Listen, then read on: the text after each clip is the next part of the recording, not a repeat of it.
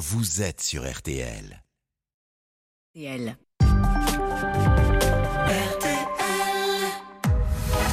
22h, minuit 30, Parlons-nous. Caroline Dublanche sur RTL. Bonsoir, c'est Caroline Dublanche, heureuse de vous retrouver pour Parlons-nous. Et avec la petite équipe qui m'entoure, Marc Bisset à la réalisation, Sarah et Paul, qui vont vous accueillir au standard. On va tout faire pendant ces deux heures et demie de direct que nous allons passer ensemble pour vous apporter un peu de douceur et de réconfort. Jusqu'à minuit et demi, l'antenne de RTL est à vous. 09 69 39 10 11. C'est le standard de Parlons-nous et c'est un numéro de téléphone non surtaxé. Vous êtes ici chez vous, vos réactions sont les bienvenues par SMS au 64 900 code RTL, 35 centimes par message ou encore sur notre page Facebook RTL-Parlons-nous. Bonsoir Margot. Bonsoir Caroline. Bonsoir et bienvenue. Merci. Alors, je crois que vous voulez revenir sur le sujet euh, un peu du, de l'épuisement maternel, enfin, qu'on qualifie aujourd'hui de burn-out maternel, mais bon, moi je préfère Voilà. parler d'épuisement des mères. Parce que c'est Oui. un. Vous aviez entendu euh, Véronique, qui était euh, C'est ça. euh, donc cette grand-mère d'une petite fille et qui était inquiète pour sa fille, qui était vraiment épuisée au bout du rouleau, et puis qui, bon, la fille gentiment de Véronique nous avait envoyé un petit mail pour dire que ça lui avait fait du bien d'entendre parler sa maman et que elle allait, elle allait faire en sorte de s'occuper d'elle. Bon, ben, c'est déjà un point positif. Euh, oui, alors moi, euh, me concernant, en fait, ça m'a beaucoup euh, parlé, ce témoignage, parce que euh, ça m'est arrivé. Et donc, en fait, ça faisait trois ans que j'étais avec mon compagnon Oui, et on a eu notre premier enfant. oui, Donc jusque-là, tout allait bien. Ma grossesse s'est très bien passée, l'accouchement aussi. Et en fait, c'est comme si le ciel m'était tombé sur la tête le jour de l'accouchement. Oui. Euh, J'ai réalisé, en fait, euh, tout simplement, euh, ça peut paraître bête, mais euh, les, tous les changements que, qui, qui allaient arriver. oui. Et le jour et même, vous avez réalisé quand euh, Mm, À la maternité. Ah, la le jour même, ça allait, mais oui, je vous pense étiez un la peu fatigue aidant, oui, et puis, Voilà. et puis à la fois dans l'euphorie aussi, j'imagine quand même. Exact. Oui. Et donc, en fait, il y a des, des petites phrases euh, qui ont commencé à me travailler. Donc, moi, je suis d'un naturel assez euh, stressé, hein, déjà à la Oui. base, mais bon, là, c'est quand même euh, un changement assez énorme dans une vie. Et, euh, et ma tante, notamment, qui m'a dit, bah, tu vois, ta vie va changer pour toujours. Et ça partait d'une bonne intention. Oui, j'imagine quand elle disait ça. Mais vous, comment vous l'avez entendu les- cette petite phrase? Ah bah, moi, ça m'a ça m'a envahi, en fait, euh, Ah oui. je pense, petit à petit. Oui, Et, euh, et en fait, mon fils a eu euh, la jaunisse à la maternité, donc Oui. quelque chose de très bénin qui touche un enfant sur deux. Hein, c'est pas Mhm. du tout. euh, et en fait, ils le mettent dans une espèce de machine avec des UV oui, euh, pour, ça. euh, pour soigner ça pendant 8 heures. Et, et moi, il a hurlé euh, 4 heures sur 8. Donc, euh, Ah. avec l'épuisement, et comme, euh, comme euh, vous le disiez euh, à Véronique, euh, entendre un bébé euh, hurler, Mm. on est complètement démunis en fait. Ouais. Euh, alors qu'il souffrait pas, euh, c'était voilà juste de l'inconfort, mais euh, Oui, et là, ça a vraiment tout déclenché en fait. Et, euh, et ça a duré, euh, ça a duré des semaines. Mm. Donc euh, mon compagnon euh, était complètement démuni. Euh, il était assez absent aussi euh, parce qu'il partait très tôt au travail et il revenait souvent tard le soir parce qu'il faisait du rugby. ah oui. Donc souvent de 6h à 22h, j'étais seule chez moi avec mon bébé. de 18h et, à euh, 22h, c'est ça? Non, de 6h du matin, Ah, il partait au 6 heures. travail. Ah oui. Ouais. Et oui, il n'y avait pas Donc, le, le congé paternité passé un mois depuis peu, finalement, je sais pas. Oui. C'est ça, à ce moment-là, c'était encore, euh, c'était quoi, trois jours? Oui, alors il a pris euh, ces trois jours. En fait, j'étais encore à la maternité puisque à cause de la jaunisse, je suis restée plus longtemps à la Ah oui, maternité. bien sûr, Donc bien du sûr. coup, euh, Oui, il n'y a pas eu de retour à la maison euh, tous ensemble. et oui. Donc vous êtes, euh, vous êtes retrouvée toute seule avec votre bébé. Voilà. Donc euh, ma grand-mère et ma mère m'aidaient beaucoup. Elles étaient très présentes, mais mais c'est comme, euh, enfin, comme si on était seul au monde. C'est exactement ça. Et on voit pas le bout du tunnel. On a l'impression que que ça va être comme ça tout le temps. Que... Parce qu'il pleurait beaucoup, votre bébé? C'était un Non, petit garçon d'ailleurs, non, une petite fille? Oui, c'est un petit garçon. Un petit ouais. garçon Non, c'est que Euh, vous étiez débordé en fait ou Ouais, voilà, tout peu quoi me, ouais. paraissait une montagne, quoi. oui. Voilà. Bah, c'est vrai que Donc, les premiers jours, enfin c'est un, un bouleversement euh, immense et puis et puis tout Ouais. tourne autour du bébé. Enfin c'est c'est Ouais, c'est ça. On est, on s'oublie, bah, c'est normal. hein, Oui, aussi, mais- ben oui, oui, parce que là, là, euh, souvent on parle de fusion dans les relations amoureuses. Là, on est vraiment dans ce, dans la fusion, dans ce moment-là. Oui, en fait, Et- et c'est ça aussi qu'on nous vend, je trouve, entre guillemets. Hein, euh, je mets des guillemets. Non, Euh, non, vous pouvez retirer les guillemets. On y reviendra sur le fait, la façon dont on vend la maternité, je trouve. Vous avez raison, mais Ouais. On, on, on a l'impression qu'on est obligé d'aimer euh, notre enfant euh, tout de suite, euh, euh, que ça devrait être naturel. Oui. Et du coup, quand on ne ressent pas ça, oui, eh ben, on, on se sent euh, mauvaise mère. Voilà. Oui, euh, Enfin, moi, c'est pas ces termes-là qui me venaient, mais c'était euh, pas digne de, de ce rôle-là, quoi. Voilà. de ce que vous aviez imaginé ou de ce que vous Oui. aviez idéalisé aussi de cet Bah, parce que jusque-là, j'étais épanouie, euh, donc euh, je voyais Mm. pas euh, d'où venait le souci, quoi. Mm. Et, euh, et en fait, euh, j'ai pas réalisé l'impact que ça allait avoir de de pas en parler plus que ça, de pas parce qu'après c'est passé en fait. Oui, au bout de ça- combien de temps vous... enfin, Bah, au bout de trois semaines, euh, mon compagnon il commence à se dire là, c'est, c'est, ça commence à faire long. Puis moi, je faisais que pleurer. Ah oui, il s'en rendait compte, vous, lui quand Ah oui, même, oui. vous pouviez, il voyait que vous étiez mal. Ouais. Là-dessus, il a été euh, très présent, euh, bah, Oui. pas tout le temps physiquement, mais en tout cas, il essayait de faire ce qu'il pouvait. Et, et du coup, l'éloignement géographique, ça nous aidait pas. où on habitait, ça allait pas trop en fait. Donc du coup, on a déménagé. Il a, il a tout fait pour euh, m'arranger de ce côté-là. Hmm. Comme ça, il pouvait rentrer plus tôt et partir plus tard le matin. Oui, oui, vous étiez un peu moins seul. Voilà. Et du coup, ça, ça m'a carrément tout changé. Après, j'ai pris confiance en moi aussi en tant que maman. Mon enfant a grandi. euh, Oui, voilà, on se rend compte qu'ils sont pas si fragiles que ça aussi. C'est ça, c'est Euh, mais c'est vrai que c'est hum, il y a cette notion de fragilité et le fait de tout d'un coup euh, un un autre, un petit être humain dépend entièrement de vous pour sa Voilà, survie. exactement. Et ça, c'est quand on y pense, C'est assez oppressant. Oui, ben oui. Exactement. C'est c'est oppressant. C'était ce que je ressentais. Et du coup, euh, et qu'on, en fait, on est obligé entre guillemets. C'est, on s'est imposé quelque chose et en fait, on peut pas en sortir parce que on a choisi ce- cette situation. Enfin, je le dis vraiment oui, avec oui, des oui, mots, mais vous euh, avez raison, parce que comme euh, ça aussi, ça change. C'est-à-dire que désormais, en tout cas sous nos latitudes, les maternités sont choisies. Et, Voilà. et donc ça met une pression supplémentaire. Mm. C'est l'enfant, il est ardemment désiré. Exactement. Et puis c'était le cas. Hein. C'était Bah, vraiment le cas. sûr, donc, mais euh, oui, oui, mais bien sûr. Mais donc du coup, Et du coup, il euh, faudrait, il faut être à la hauteur d'une certaine façon Voilà. de ce Et désir. puis moi, je, voilà, c'est un peu dans mon caractère aussi de pas euh, euh, montrer mes failles, on va dire. Mm. Donc là, c'était carrément. euh, moi, j'ai besoin de tout contrôler, que tout soit bien carré. Et là, avec un enfant, euh, rien ne peut être rien. comme ça, en fait. Mais oui. et on, et c'est que le début à la naissance. Et du coup, euh, voilà. Après, ça allait mieux, mais en fait, ça a impacté euh, mes, ma relation avec mon conjoint. Et c'est là-dessus euh, que je voudrais Oui. insister pour les, les mères qui sont dans ce cas. Mm. C'est que vraiment, il faut en parler parce que parce que quand on est dans le tourbillon, bah, on on sait pas trop ce qui se, ce qui se passe, on sait pas d'où vient le problème. Mm. Et mais on sait qu'il y a un problème. Donc quand on sait qu'il y a un problème, il faut euh, il faut réagir tout de suite. Enfin, il faut pas attendre que Il faut que en parler. ça Alors, quand passe. vous dites en parler, c'est-à-dire qu'est-ce qui aurait pu à ce moment-là vous aider? Parce que vous me dites que vous aviez votre mère et votre grand-mère qui étaient présentes auprès de vous. Oui, alors ça, ça m'a beaucoup aidé. Elle, elle, elle, elle voyait que vous pleuriez beaucoup?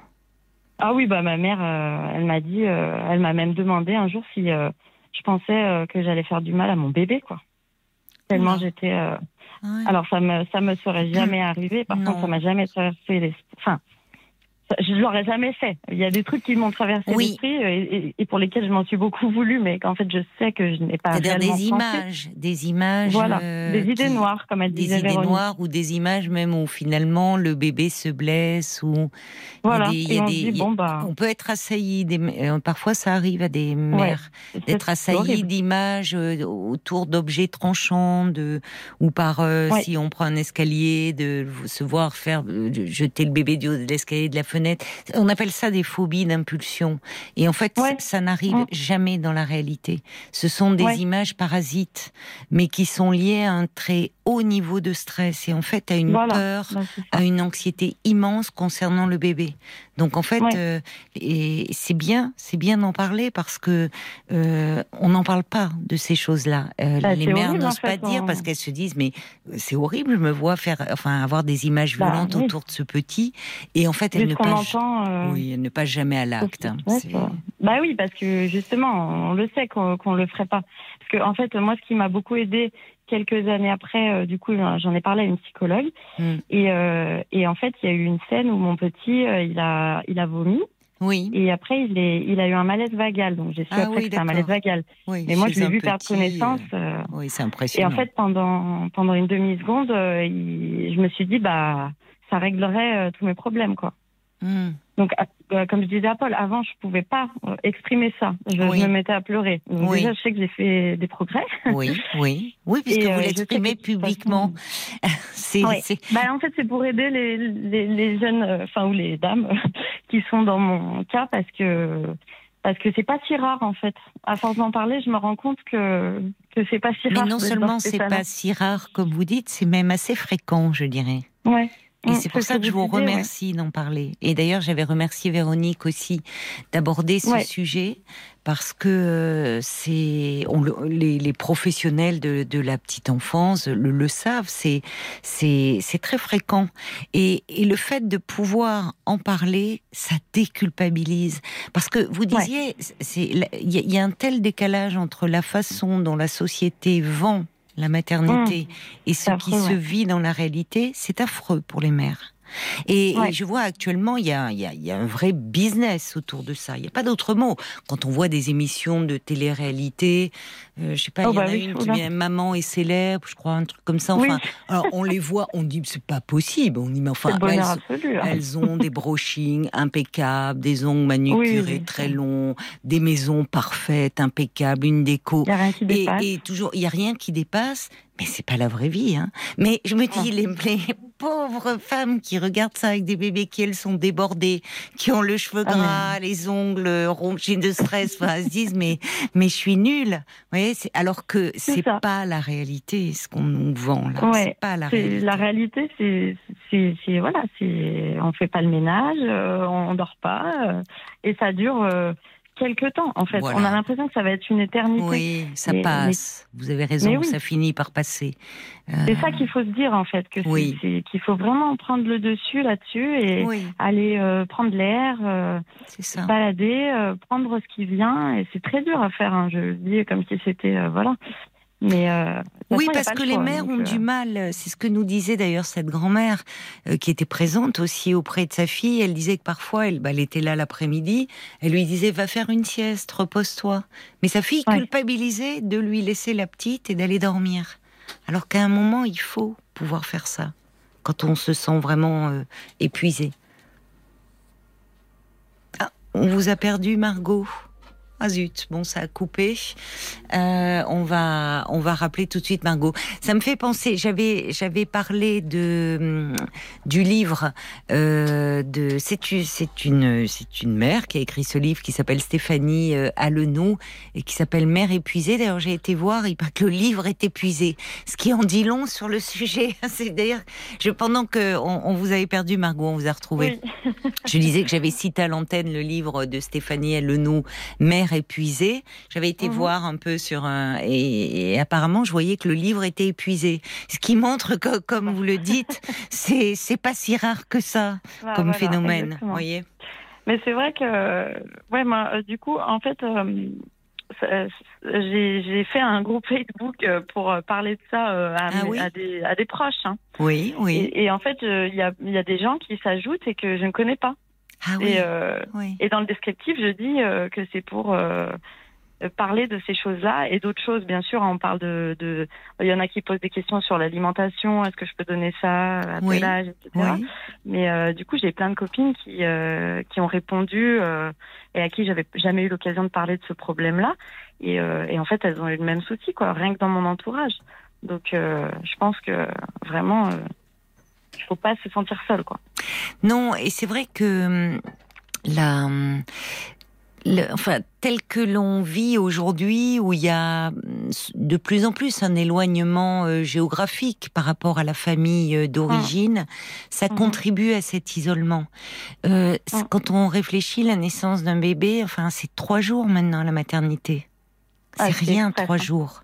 Ouais. Et trois jours où en fait les, les parents rentrent à la maison avec ce tout petit, souvent la famille qui n'est pas là. Et, et c'est Mm. pour ça que ce, le congé paternité euh, d'un mois euh, est vraiment très important déjà pour que les pères puissent aussi euh, créer cette relation. Parce que ça se crée Ouais. aussi un lien d'attachement. Vous voyez, Mm. cette idée de ce fameux instinct. Euh, ce fameux instinct maternel a fait aussi beaucoup de mal parce que euh, les animaux euh, sont il y a quelque chose de programmé, il y a quelque chose de cet instinct chez Mm. eux euh, qui fait que effectivement ils, ils vont savoir s'occuper de leurs petits, mais ils coupent aussi très vite le cordon. Ouais. C'est-à-dire qu'à un trop. moment, euh, c'est terminé pour faire. pouvoir justement élever euh, la, la génération euh, prochaine.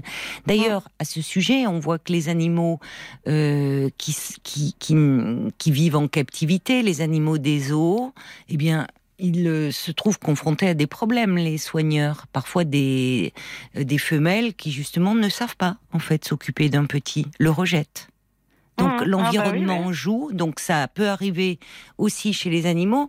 Et puis c'est là où on diffère avec notre psychisme d'humain, c'est que nous on est pris dans une histoire familiale. Ouais, on est pris dans et cette histoire familiale à ce moment-là, elle va être euh, vraiment euh, réactivée au moment de la naissance d'un enfant. Et le d'ailleurs le psychisme d'une femme enceinte est à fleur de peau. Il y a même des analyses qui pendant longtemps ne voulaient pas prendre de femmes enceintes en analyse en disant oh là là un peu trop dangereux entre guillemets, on Trop va fragile. Il faut, voilà, un peu fragile. Il faut plutôt contenir. Parce que l'inconscient est vraiment à fleur de peau pendant cette période-là. Il y a même une, euh, une régression qui, psychique et qui permet d'ailleurs de comprendre ce que sont les besoins d'un nouveau-né. Parce que Mm. les besoins d'un nouveau-né, c'est H24. Et heureusement que ça bouge, que ça évolue. Parce que personne ne peut avoir cette disponibilité permanente. Ah, mais c'est ça. Heureusement que c'est sur une durée courte. Ils, deviennent de plus en plus indépendants et ils Voilà. le demandent en plus. Donc, Voilà. euh, Oui, et ça aide. bien fait quand même. Oui. La nature est bien faite, comme on dit. Oui, mais la nature, si vous voulez, c'est là où euh, il y a beaucoup de notions qui, qui, ont, qui ont fait du mal, parce que je, vous le disiez, l'idée qu'on serait programmé. Programmé. Euh, programmé ferait que bah, finalement, bah, c'est très simple, il y a, il y a un mode d'emploi universel. Ah, bah si seulement. Alors qu'en fait, il y a un lien d'attachement qui se crée, et à ce moment-là, il y a aussi quelque chose de l'histoire personnelle de la mère qui se rejoue. Mmh. du bébé Ouais. qu'elle a été, du jeune enfant qu'elle a été, de la relation qu'elle a elle-même eue avec sa propre mère. Non, tout ça. pas vu ça comme ça, vous voyez. Ah oui, ça, ça, ça Mm. remonte tout ça. À Ouais. travers, d'ailleurs, on le voit à travers des rêves, à travers des flashs, des images, et puis des ressentis surtout. Hum. Oui, mais en fait, c'est ça aussi que euh, ça me fait penser à quelque chose que vous dites, c'est que on, on, on nous met le bébé dans les bras, et là, euh, bah pour moi, c'est un inconnu en fait. Oui. pourquoi pourquoi Oui. je devrais l'aimer euh, instantanément comme dans les Mm. films? Mm. C'est ça aussi qui est qui, qui met la pression. euh, Il faut apprendre à le connaître. Lui ne nous connaît pas Oui, et, et nous, euh, on ne connaît pas non plus. Et, et au fur et à Mm. mesure, ce lien se crée. oui, Et c'est ça qui, qui fait qu'on prend confiance, euh, qu'on Oui. comprend pourquoi il pleure. c'est ça. C'est Et ça. ça, c'est sûr. bah, Il y en a pour qui c'est inné, mais il y en a d'autres. Oui, euh, vous avez raison de le dire. Il y a des, euh, il y a des femmes pour qui euh, il y a le, le, finalement, l'accordage va se faire très vite. Oui. Et, qui adorent pour- être enceinte aussi. Voilà, il y a des femmes qui adorent être enceintes, donc qui finalement il y a déjà quelque chose de ce lien qui se met en place. Voilà. Mm. Euh, mais en fait, il y a des femmes qui adorent être enceintes, mais qui euh, vis-à-vis de l'enfant ont moins de, enfin, elles préfèrent presque la grossesse à leur enfant. Oui. Ça se voit. Mm, ouais. À l'inverse, il y a des femmes qui n'aiment pas du tout la période de la grossesse et qui, en revanche, euh, dans la maternité, euh, s'épanouissent. Donc euh, Ouais, ça. tout se voit. Et d'ailleurs, quand vous dites, vous avez raison de dire la enfin le le lien, il se il se met pas for- il se met pas en place forcément immédiatement dès les premiers Mm. jours. Et pour preuve, les bébés qui euh, doivent être euh, transférés en, en néonat, enfin dans les services, parce, soit parce qu'ils sont un peu prématurés, soit parce qu'ils ont Mhm. une difficulté, on sait que c'est une période à risque pour l'attachement, parce qu'ils sont séparés de la mère. Ah, ouais. Ils sont euh, à ce moment-là, ils peuvent être, euh, enfin, avec beaucoup de, de, de perfusion partout, qui Ouais. fait qu'on ne peut pas les prendre dans les bras. Enfin, et les équipes, depuis un petit moment déjà, sont très vigilantes pour quand même permettre aux parents euh, d'être là, de Mhm. pouvoir malgré tout, quand c'est possible, le prendre dans les bras, pour que justement, il y ait Mhm. ce lien se mette en place malgré Ouais. tout. Ah, c'est pour ça qu'ils font le pot à pot euh, Ben voilà. dès la naissance, quoi. C'est- Voilà. C'est un lien qui est important. Ouais, ouais, ouais, bah. Aujourd'hui, donc, ce petit, il a 5 ans. Oui, il a 5 ans et demi et il a, il a même un petit frère euh, qui a Ah. un an. D'accord, vous avez un autre petit garçon. Oui, mais par contre, euh, ça a impacté ma relation jusqu'à carrément euh, éloigner. Enfin, c'est moi hein, qui, qui l'ai éloigné, mais sans m'en rendre compte vraiment. euh, J'ai délaissé mon conjoint en fait. Ah oui. Et du coup, il a fini par aller chercher de l'affection ailleurs. et et aujourd'hui, bah, on n'est plus ensemble. Enfin, c'est très compliqué, quoi. Oui. Donc euh, voilà, tout ce que ça peut euh, engendrer, quoi. C'est pour ça que c'est quand même dommage de pas avoir réagi à temps, quoi. Mais euh, quand vous dites vous l'avez délaissé, enfin en même temps vous avez votre, votre petit, là le deuxième, il a un an, la première année, elle est, enfin comment dire, c'était avant, en fait. C'était avant. C'est en fait, je pense que dès que mon premier fils est né, ça a tout changé dans notre relation, en fait. Et on s'est laissé un peu aller. euh, la relation était compliquée, mais on restait ensemble. Il n'y avait pas vraiment de communication. Hmm. Et, euh, et voilà, ça, ça a entraîné euh, beaucoup de négativité, on va dire. Et pourtant vous avez eu ce projet d'avoir à nouveau un enfant. Oui, parce qu'il y avait des périodes plus plus heureuses que d'autres, on va oui, dire. oui. Et peut-être que j'ai. Enfin, je suis tombée enceinte très facilement aussi, Oui. mais euh, voilà, je, je le voulais euh, cet enfant et, et puis voilà. Après, c'est reparti un peu, euh, un peu euh, à volo, on va dire. Hmm. Et voilà, Mais vous après, semblez, en disant, c'est comme si, enfin, je me trompe peut-être, mais vous dites, euh, j'ai un, peu délaissé mon compagnon, et, et voilà, comme si vous portiez euh, la responsabilité de. Bah, j'ai l'impression ouais, que, que c'est quand même le point de départ euh, de tout le reste. Donc je suis pas responsable de tout, Non, non, certainement pas. Certainement pas, parce que, euh, enfin, les, les, pour les pères, c'est, compliqué du passer, de, de passer du couple euh, amoureux euh, à la famille. euh, au couple parental et, et en, en- en ne perdant pas de vue le couple amoureux. Et le couple amoureux, euh, pendant la première année de vie d'un enfant, il est quand même euh, sacrément chamboulé, hein, il faut bien le dire. ah bah, Il faut bien, Oui, non mais il euh, faut bien le dire parce que bah, il y a ce bébé qui est là, euh, euh, qui prend beaucoup de temps, d'énergie. Il y a la fatigue, euh, euh, des nuits. Enfin, tout ça fait que l'érotisme à ce moment-là dans la vie d'un couple, il est pas au top. Hein. Il faut aussi Ah bah, le ça, dire sûr, ça. hein. c'est sûr. Non, mais Et que certains pères, parfois, alors, euh, moi, quand j'avais travaillé en maternité, il y avait un gynécologue, je trouvais très bien son initiative, euh, avait mis en place un groupe de parole pour les pères, puisqu'il y a Mhm. beaucoup d'accompagnement pour les mères, évidemment, pendant la, la grossesse. Ouais. Mais les pères, euh, souvent, se sentent un peu à côté. Et, et il disait que hum, déjà, bah, les futurs pères, parfois, se, se sentaient euh, comme si déjà ils avaient du mal à, ils, se questionnaient sur leur place. Et, certains, euh, entre hommes, la parole était comme ça plus libre, exprimaient une peur de, bah, de plus avoir de place. Au fond, Ouais, bah, de dire ce ça, hein. petit va me prendre ma femme. voyez Ouais, Enfin, mais moi, c'est ce qui s'est passé, je pense. hein. En fait, j'ai tellement culpabilisé d'avoir eu des idées noires, de d'avoir pas vraiment aimé mon fils comme j'aurais dû dans mon idée, Hmm. euh, que après j'ai transféré toute mon attention sur lui. Hmm. Du coup, bah voilà. je- Oui, parce qu'il y a eu une place, culpabilité chez vous, donc euh, vous avez Ah oui, redoublé après d'attention. Oui, mais c'est Mm. aussi alors euh, c'est- une période qui est délicate parce que euh, j'ai envie de dire c'est et c'est pour ça que le congé paternité d'un mois, franchement, c'est pas un détail Ouais, parce que ça permet aussi euh, euh, au père de de prendre sa place Mm, et ouais. euh, de auprès de l'enfant. C'est que ça, va- ça va jouer sur le lien d'attachement qui se crée. Ça permet aussi de finalement de se retrouver à trois, de trouver des nouvelles marques à trois. Oui. Et c'est-à-dire de, de s'épauler aussi. Euh, Oui, De dans- pas faire poser ça que sur la mère. Voilà, aussi. voilà. Alors, il y a des mères, il y a des femmes, plus exactement. On le voit un peu aussi dans leur façon de faire, qui, qui, euh, euh, comment dire, peuvent avoir. Elles, elles font toujours mieux, voyez. Elles ont, elles ont, Oui. enfin, elles se mettent. Il y, en a beaucoup qui, on a l'impression que c'est elles qui savent. Voyez, Elles c'est- veulent pas déléguer, vous Oui. voulez dire. oui, Ouais. qui ont du Mm. mal. Il faut reconnaître.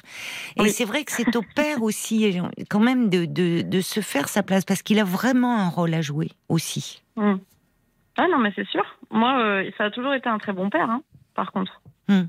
Donc euh, moi, j'ai jamais eu aucun souci à le laisser euh, garder euh, mes fils. je sais qu'il fait exactement les mêmes choses que moi, quoi.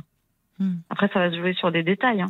Oui, oui, mais vous lui faites confiance. Sur Oh, ce totalement. Pour les enfants, Mais alors, comment vous le vivez? Parce que là, vous êtes ce petit, il a encore qu'un an et vous êtes Ouais. déjà séparés. C'est bah en fait, je le vis plus mal pour le grand, qui comprend.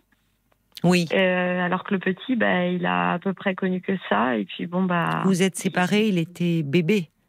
Oui, en fait, on est, on s'est remis un peu ensemble, mais ça n'a pas fonctionné euh, Hmm. comme on aurait voulu. Et là, j'ai pris Hmm. un appartement toute seule, en fait. D'accord.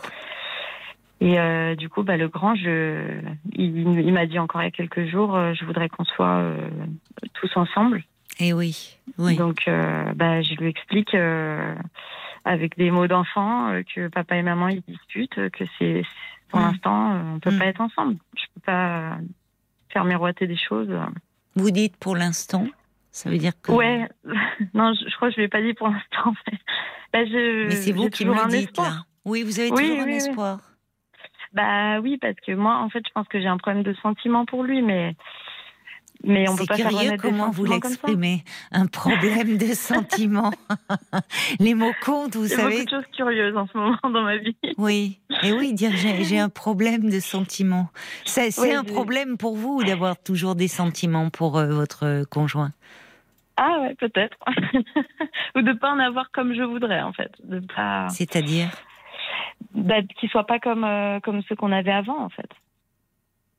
Voilà. comme Que- euh, que- quand vous étiez sans Quand enfant. on n'avait pas d'enfants, voilà. Oui. Parce que c'est vrai que c'est là que tout a changé, quoi. Hmm. Donc, Mais- euh, Oui, mais vous n'étiez pas bien. Vous avez traversé une période euh, compliquée Ah aussi. hmm. ouais, non, c'est c'est sûr que j'ai perdu du temps, en fait, à, à ressasser ça au lieu de de vraiment. euh, Enfin, je me disais bon, ça va passer, ça va passer, et puis. Et quand vous, vous me dites qu'à un moment vous avez, euh, euh, vous me parliez d'une psychologue, à quel moment alors finalement vous vous êtes dit, euh, ça serait bien que j'en parle plutôt que de, de Euh, cacher tout ça? Bah, j'ai mis du temps quand même. C'était en 2019, il me semble. Hmm. Mais je l'ai vu. En fait, c'est une psychologue qui prend deux ou trois heures d'affilée à chaque fois. Ah bon? Oh, ouais. D'accord, c'est des forfaits de. voilà, c'est ça. D'accord, Donc, je de- vu vous vous ou êtes dit, oh là là, j'ai un énorme besoin, je prends le maximum. Combien prenez-vous. Trois heures d'affilée bah, Ouais. Elle doit être épuisée, si alors, ou alors elle, elle fait des demi-journées, je sais pas comment elle fait. Ouais, c'est curieux son mais- fonctionnement? Oui, j'ai trouvé ça bizarre aussi. Oui, mais... Mais elle est spécialisée dans la relation euh, mère-enfant je ou- crois pas. Non, non, non. Mais alors elle vous voit à quel rythme? Parce que. Euh, je vous avoue que je m'en rappelle plus, mais j'ai dû y aller euh, une fois. Euh, je, je, la voyais pas toutes les semaines, hein, ça c'est sûr. En plus, au niveau tarifaire, je, ne pouvais pas me le permettre. Mais elle fait un test psychologique, donc on répond à des questions, tout ça, pour voir par exemple ce qui est important pour nous dans la vie, la famille, l'argent, les choses comme ça. Et, euh, et après, bah, on a beaucoup parlé de mon travail, euh, parce que ça allait pas non plus dans mon travail, oui. euh, de mon couple, euh, oui. des choses comme Oui, ça, donc les heures passent vite finalement. Oui, oui, oui. Non, ça, ah oui, ça, ça doit pas être, ça doit pas être une lacanienne. Hein, de... C'est quoi une lacanienne? bah, Parce qu'il y a plusieurs écoles. Alors c'est chez les psychanalystes, ah. il y a les freudiens, il y a les lacaniens, il y a les jungiens. Les dire. lacaniens, la séance, elle varie euh, d'une séance à l'autre. Alors euh, ça peut être en général, bon, c'est quoi, 20, 25 minutes, c'est court chez les lacaniens, ah, non, non, justement. Et une. puis parfois ça peut être 5 minutes, vous voyez. Donc là, si vous me dites que c'est 2-3 heures, ah non, non, euh, ouais. Bon, donc euh, en tout cas là, vous avez pu un peu dire euh, ce que vous aviez sur le cœur. Oui, mais enfin, elle aussi, elle m'a aidé sur un point, sur le, le coup de, de ce que j'ai pensé quand mon fils a vomi, là, qu'il a eu son malaise vagal. Mmh, mmh. Et je lui ai dit, franchement, euh, c'est horrible, quoi. Et elle me dit, mais si vous l'aimiez pas, votre fils, vous l'aurez, vous auriez pas appelé les pompiers. Parce que j'ai appelé les pompiers, en fait, à la suite de ça. J'ai oublié de vous le dire. Oui, c'est un détail qui a euh, son importance. Oui. Pourtant, bah, j'ai paniqué Margot, complètement en fait. Bah, oui, si, si, bah, bien sûr, bien sûr, c'est, elle a, elle a raison, évidemment. Voilà, si vraiment vous chose, êtes dit c'est peut-être mieux comme ça, bah, vous n'auriez même pas appelé. Bon. Oui, oui, non, mais c'est sûr. Donc, euh, il y avait, je y avait sais ça. que je l'aime, mon fils. Mais... oui, mais ça vous a, sur le moment, ça vous a certainement beaucoup angoissé, envahi. Euh, là, oui. euh, cette, idée mm. que vous avez mm. eue comme si euh, c'est un peu comme quand on parlait des images qui peuvent s'imposer dans l'esprit de où oui. les mères se voient faire du mal à leur enfant. Vous voyez, ouais, là, qu'on appelle dit, oh là là. voilà. Et en fait, ça ne, ce sont des, des images des, des qui s'imposent à elles et qui les angoissent beaucoup et dont elles n'osent pas parler. Et, euh, et c'est pour ça que je vous remercie vraiment beaucoup de d'appeler pour parler de tout ça. J'ai mis si, du si. temps à en parler. Oui, mais c'est c'est non seulement c'est courageux de le faire et c'est utile. C'est ouais. utile parce que je pense, j'espère qu'il y a euh, euh, des, des mères ou des futures mères à l'écoute. Et euh, Mm. c'est important aussi de, de pouvoir euh, parler de cet autre versant de la maternité Mm.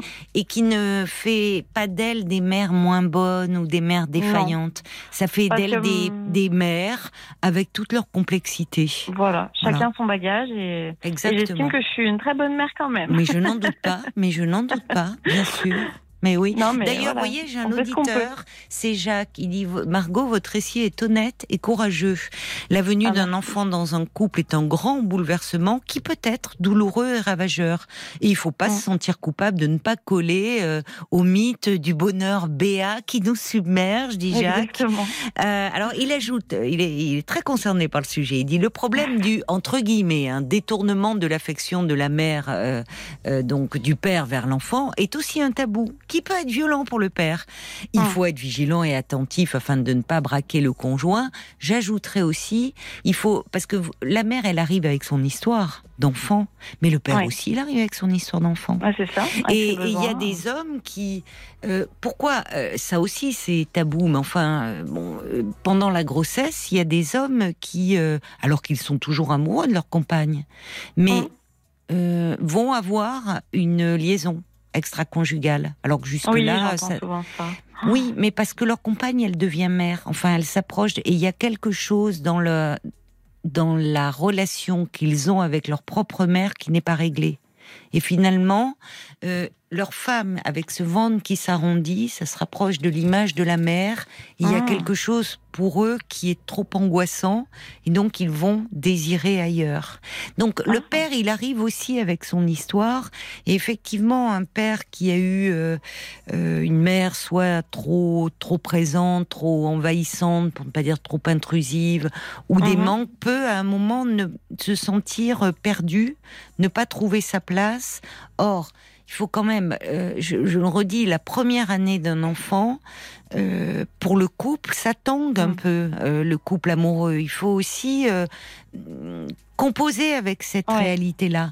Le fait que la mère soit très préoccupée par le bébé, par le dans les dans les premiers mois et que le père se sente un peu à l'écart. Bah, oui, à ce moment-là, euh, la mère prend le pas sur la femme, c'est vrai. Mm. Et Oui, c'est au père aussi. Et c'est aussi au père de l'aider à ne pas Ouais. perdre de vue le fait qu'elle reste une femme. Mais il y a des pères qui sont perdus parce que à ce moment-là, ils ne voient plus en leur compagne que la femme, euh, que la mère. Ouais. Voyez, Ouais, c'est dur pour eux aussi, j'imagine. hein. c'est pas simple non plus. Alors il y a Jacques qui est toujours sur le sujet. Il est très prolixe.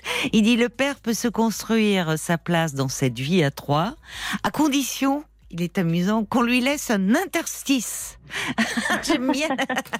Il est pas exigeant, Jacques. Il dit place. juste un petit interstice euh, pour se glisser. Euh, voilà. Il y a. Alors il y a quelqu'un aussi qui dit, euh, c'est pas signé, mais qui dit c'est bien triste de n'avoir que trois jours finalement à la maternité euh, pour apprendre aussi avec les professionnels, auprès de professionnels. J'ai alors ça peut être une auditrice. Ben, c'est Jo. Elle dit j'ai eu aussi, j'ai été dans ce cas-là. j'ai à- à- dès sa naissance euh, avec mon bébé, je, je, je sentais comme un rejet, ça n'allait pas. Euh, en fait, ma vie, euh, je me disais que ma vie allait être chamboulée. Je, je ne voulais pas que ça change. Ouais. Et c'est pour ça qu'il est important et qu'il faut aussi des et les équipes en maternité. Souvent, elles sont formidables aujourd'hui. Que Ouais. ce soit les sages-femmes, Ouais, les puricultrices, enfin, tout le monde est très attentif à ça. Il y a des psychologues, mais trois Ouais, jours, On c'est parle trop peu. souvent des problèmes euh, qu'il y a à la maternité ou pendant l'accouchement, mais c'est vrai que quand on est avec une équipe euh, super, euh, ça, ça aide énormément. Ça aide aussi. Et puis c'est pour ça Ouais. qu'il faut aussi parler de des services de protection maternelle et infantile. Oui, Parce- j'ai euh, à faire aussi. bah oui, mais parce que c'est vraiment Ouais. rassurant. Faut pas hésiter. Et je veux dire, à ces professionnels-là, on peut dire tout ce qui passe dans la tête. Il n'y aura pas de jugement. Oh oui, Il n'y aura Ils pas de jugement. Ils ont- oui, et ils en entendent d'autres, comme vous dites. ouais. Un, un livre peut-être d'ailleurs, euh, moi qui m'avait marqué, un livre euh, euh, sur ce sujet. Alors c'est un, c'est un roman. Eliette Abécassis est, est écrivain, Euh, Ouais. et son livre s'appelle Un heureux événement. D'accord. Euh, c'est un Ah. livre assez fort qui peut être un peu violent comme ça vu d'extérieur, mais où elle, euh, elle, euh, elle brise les tabous hein, sur la maternité. D'accord. Euh, mais justement, c'est un Ah, livre. Ah oui, c'est un livre euh, intéressant, euh, vraiment, euh, je pense aussi utile. Un heureux événement. Eliette Abécassis, elle écrit très bien en plus.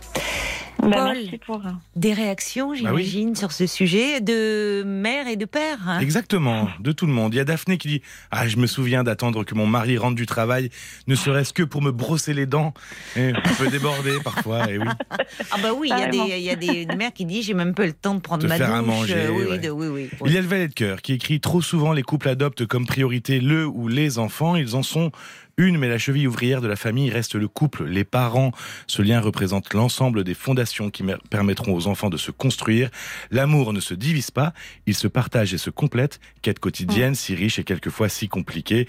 Et puis les Martine, euh, qui vous dit bah Margot, oui, Margot, oui, vous avez eu beaucoup de, de chance d'avoir votre mère, votre grand-mère pour vous aider. Mais c'est vrai que c'est pas forcément le cas de tout le monde parce qu'aujourd'hui, la famille est très souvent loin, de plus en plus. C'est un vrai problème. C'est un vrai. Vous Ça doit savez, être très dur. Euh, il y a un proverbe africain qui dit il faut tout un village pour euh, élever un enfant. Et, euh, et d'ailleurs, dans encore dans dans dans certaines parties de l'Afrique, quand la, la, la jeune a couché, euh, on, finalement, on lui dit de se reposer. Le village lui apporte beaucoup de mets, euh, tous plus savoureux les uns que les autres. On, on lui achète des nouveaux pagnes, on prend soin d'elle, on la coiffe. On la, en fait, on la chouchoute, on la cajole. Et Mhm. euh, pendant que euh, les tantes, les sœurs s'occupent du nouveau-né. Et en Ah fait, bah oui, et il y a beaucoup à apprendre aussi, vous voyez, d'autres cultures, parce que euh, tout est focus sur le nouveau-né, sur le bébé à la naissance, et souvent, euh, ben, les mères, elles se sentent terriblement négligées. Et les mères, à ce moment-là, je vous dis, il y a, il y a une forme de, de régression psychique qui se met en place, et souvent, c'est elles qui redeviennent un peu comme des petits euh, nouveau-nés extrêmement fragiles dont il faut pouvoir euh, s'occuper. Alors, il y a beaucoup de cas de figure où ça va bien se passer, mais il y a euh, beaucoup d'autres situations où en fait les mères auraient besoin qu'on s'occupe d'elles. Et moi, je me souviens, j'avais fait un stage en maternité et la psychologue me disait, parce que j'avais tendance à faire comme tout le monde, quand je rentrais dans les chambres pour la visite, bah, je me précipitais sur le petit berceau pour voir la tête du bébé. Je disais, oh là là. Mhm. Bon, et elle me disait, tu arrêtes avec ça. Et en fait, nous, on est là pour la mère. Et en fait, elle- elle avait tout dit en disant cela. Parce qu'elle dit tout le monde fait comprends. ça. Tout le monde est sur le bébé. Et la mère, elle, elle est là. Avec, pour celle qui aime être enceinte, enceinte on passe d'une sensation de plein, de plénitude, à du vide. Hum.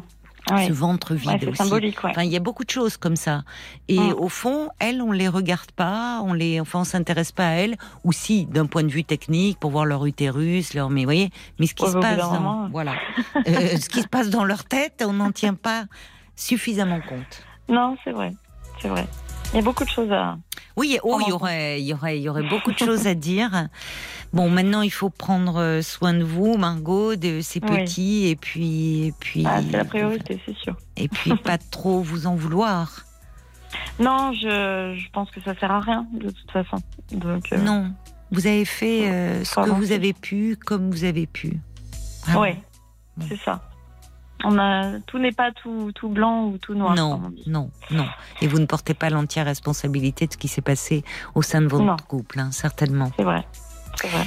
Merci beaucoup, Merci beaucoup. vraiment, Margot, d'en avoir parlé. Je, je vous Merci à embrasse. vous. Belle Moi aussi, soirée, merci. belle soirée à vous, À vous Margot. aussi. Au revoir. À Pierre Papadiamandis, complice d'Eddie Mitchell et compositeur de ses plus belles chansons, qui nous a quittés. euh, voilà, on a appris euh, cette semaine.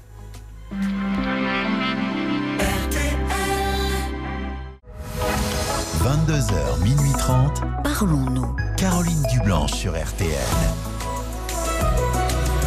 Nous sommes à vos côtés, comme tous les soirs, et en direct euh, jusqu'à minuit et demi. Et si vous désirez euh, me parler, c'est très simple. Vous décrochez votre téléphone, vous passez un petit coup de fil au 09 69 39 10 11. Et c'est ce qu'a fait Karine. Bonsoir Karine. Bonsoir Caroline. Bonsoir et bienvenue. Merci. Euh, alors je pense qu'il faut que j'explique maintenant. Euh, voilà, en fait, euh, j'ai vécu un divorce il y a à peu près 15 ans. Oui, Divorce qui a été très compliqué. J'ai deux filles que j'ai donc avec mon mari. oui, Euh, elles sont toutes les deux adultes. Elles ont, voilà, elles vivent leur vie, etc. Mais c'est très compliqué pour l'une de mes filles qui, Oui. voilà, qui vit très mal euh, bah, le, le- le divorce. euh, qui- Elle a quel âge aujourd'hui, votre fille? 24 ans. 24 ans, Oui. d'accord. Euh, donc, elle était. euh, vous êtes divorcée depuis 15 ans, hein, vous m'avez Oui. dit. D'accord. et enfin à peu près 15 ans. Mais euh, voilà, elles ont, elles revoient, elles ont pas revu leur père. Euh, Ah bon? Enfin, l'une, enfin cette ma, ma fille-là euh, a dû revoir une ou deux fois son, son père. euh, Pardonnez-moi, Karine, vous, je, je crois que vous avez un haut-parleur. non, Il y a un écho terrible. S'il y a un écho. Il y a un non, je vérifie, mais je, non, je sais pas. Oula, il y a un écho pourtant. Bon, Euh, bon, on va, on va essayer de faire non, avec. non, non. Je suis désolée, j'ai pas, j'ai pas de haut-parleur. D'accord. Alors c'est, mais là on vous entend un peu mieux, mais on va Ah. faire avec. Alors, donc vous avez une, donc alors cette fille qui a aujourd'hui euh, 24 ans, euh, ne, donc euh, vous dites a particulièrement souffert de la séparation, mais euh, elle ne voit plus leur père hein, depuis la séparation? Euh, non, non, elle, le- elle le voit plus parce que bah, il a été très violent moralement, surtout, enfin physiquement un peu, Avec vous? Et avec moi et avec mes filles, Ah oui. Euh, et moralement énormément avec moi et aussi avec mes filles. D'accord. Ça veut, il est, il vous dénigrait, il dénigrait euh, vos filles? Alors il, est, il me dénigrait, enfin, en fait, il a été diagnostiqué pervers narcissique. Euh, voilà. Par qui il a été diagnostiqué? Parce qu'en général, les pervers narcissiques, on les voit pas hein, dans les cabinets de consultation. Alors, On voit ceux il qui, leur, leurs victimes, mais on voit pas leur, euh, on les voit pas eux. hein.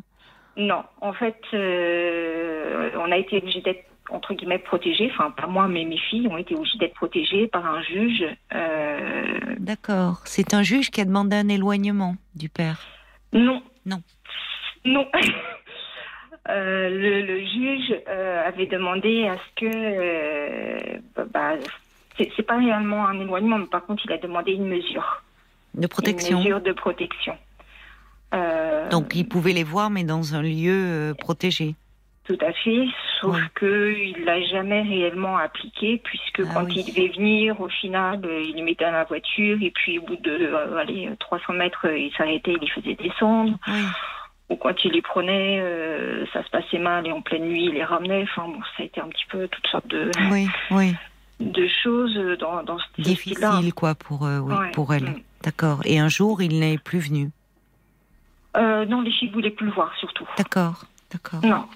Bon. Euh, après, le problème, enfin, j'ai appris dernièrement que, euh, ben, en fait, euh, au moment de la séparation, mon, mon ex-mari euh, venait de temps en temps à mon ancien domicile pendant que j'étais pas là, et Mhm. c'est ma fille qui, entre guillemets, l'accueillait, Mhm. et que ça se passait pas très bien entre eux, apparemment, d'après ce qu'elle disait. Donc, Oui.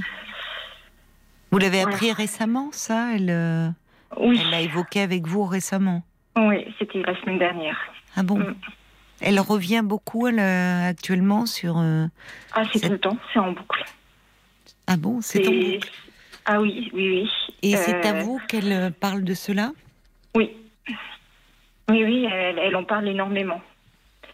Elle en parle énormément et elle en veut beaucoup à son père. Le Oui, c'est compréhensible.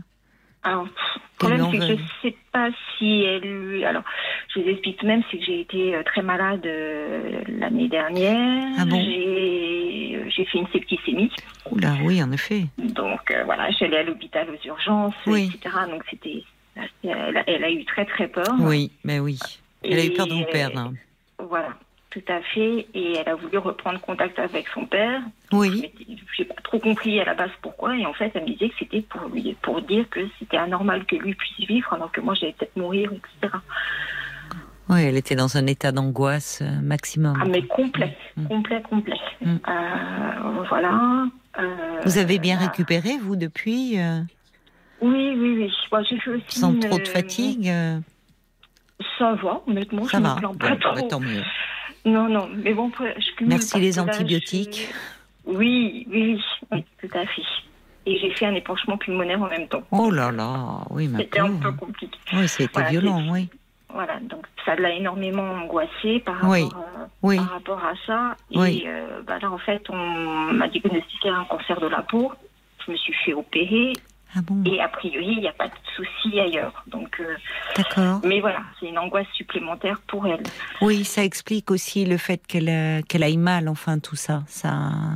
Elle non, sauf que c'était déjà le cas avant, euh, avant mes problèmes de santé.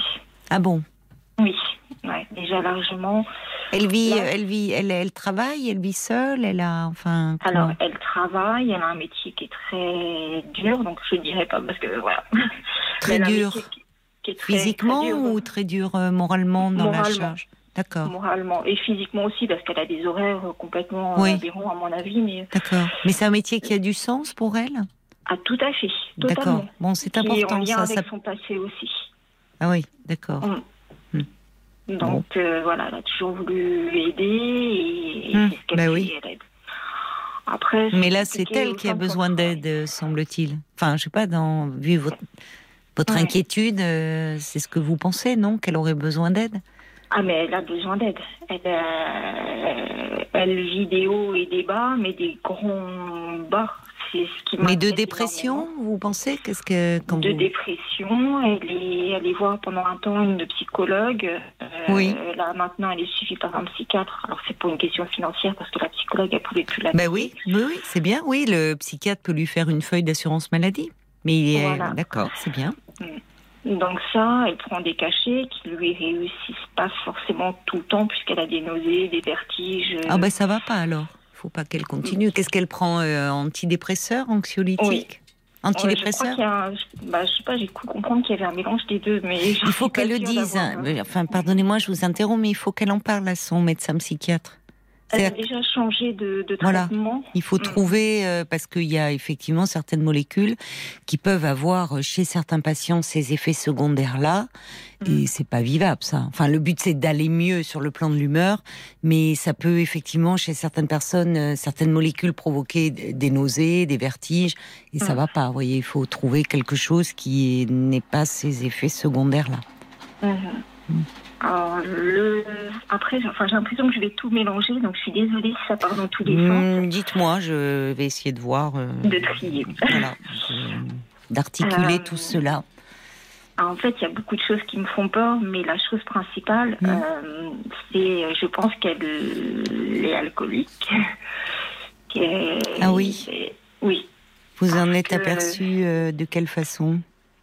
La première fois où je m'en suis aperçue, pour moi, c'était voilà, c'était c'était dans le cadre d'une fête de Noël où Oui. euh, bah, après la soirée qu'on a fait en famille, euh, Mhm. bah, voilà, on est resté quelques-uns euh, ensemble à discuter et tout. Oui. Et après, il y a eu un jeu par rapport à l'alcool, enfin, pas un jeu. Et en fait, le but du jeu, quand il y avait une mauvaise réponse, fallait boire un coup.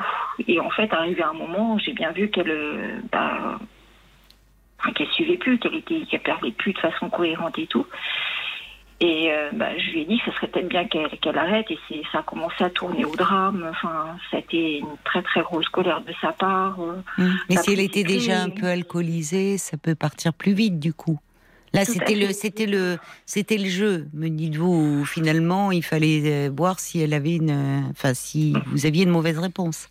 Voilà. Mais Mm. alors, bon, moi, je bois pas, donc euh, il paraît que je suis pas très euh, tolérante par rapport Non, mais à là, ça. là, c'est un contexte bien précis. Après, bon, Tout ça sera notre débat, mais euh, c'était le- jeu entre guillemets. Donc, si Alors. c'est dans ce contexte-là et que l'alcool Mhm. peut rendre irritable, enfin, ça dépend de notre humeur au fond. Si on est d'une humeur triste, euh, il y a des personnes là, l'alcool les fait pleurer. Enfin, vous voyez, d'autres ça Mhm. les rend agressifs. Ça dépend au fond de ce que l'on a à l'intérieur de nous.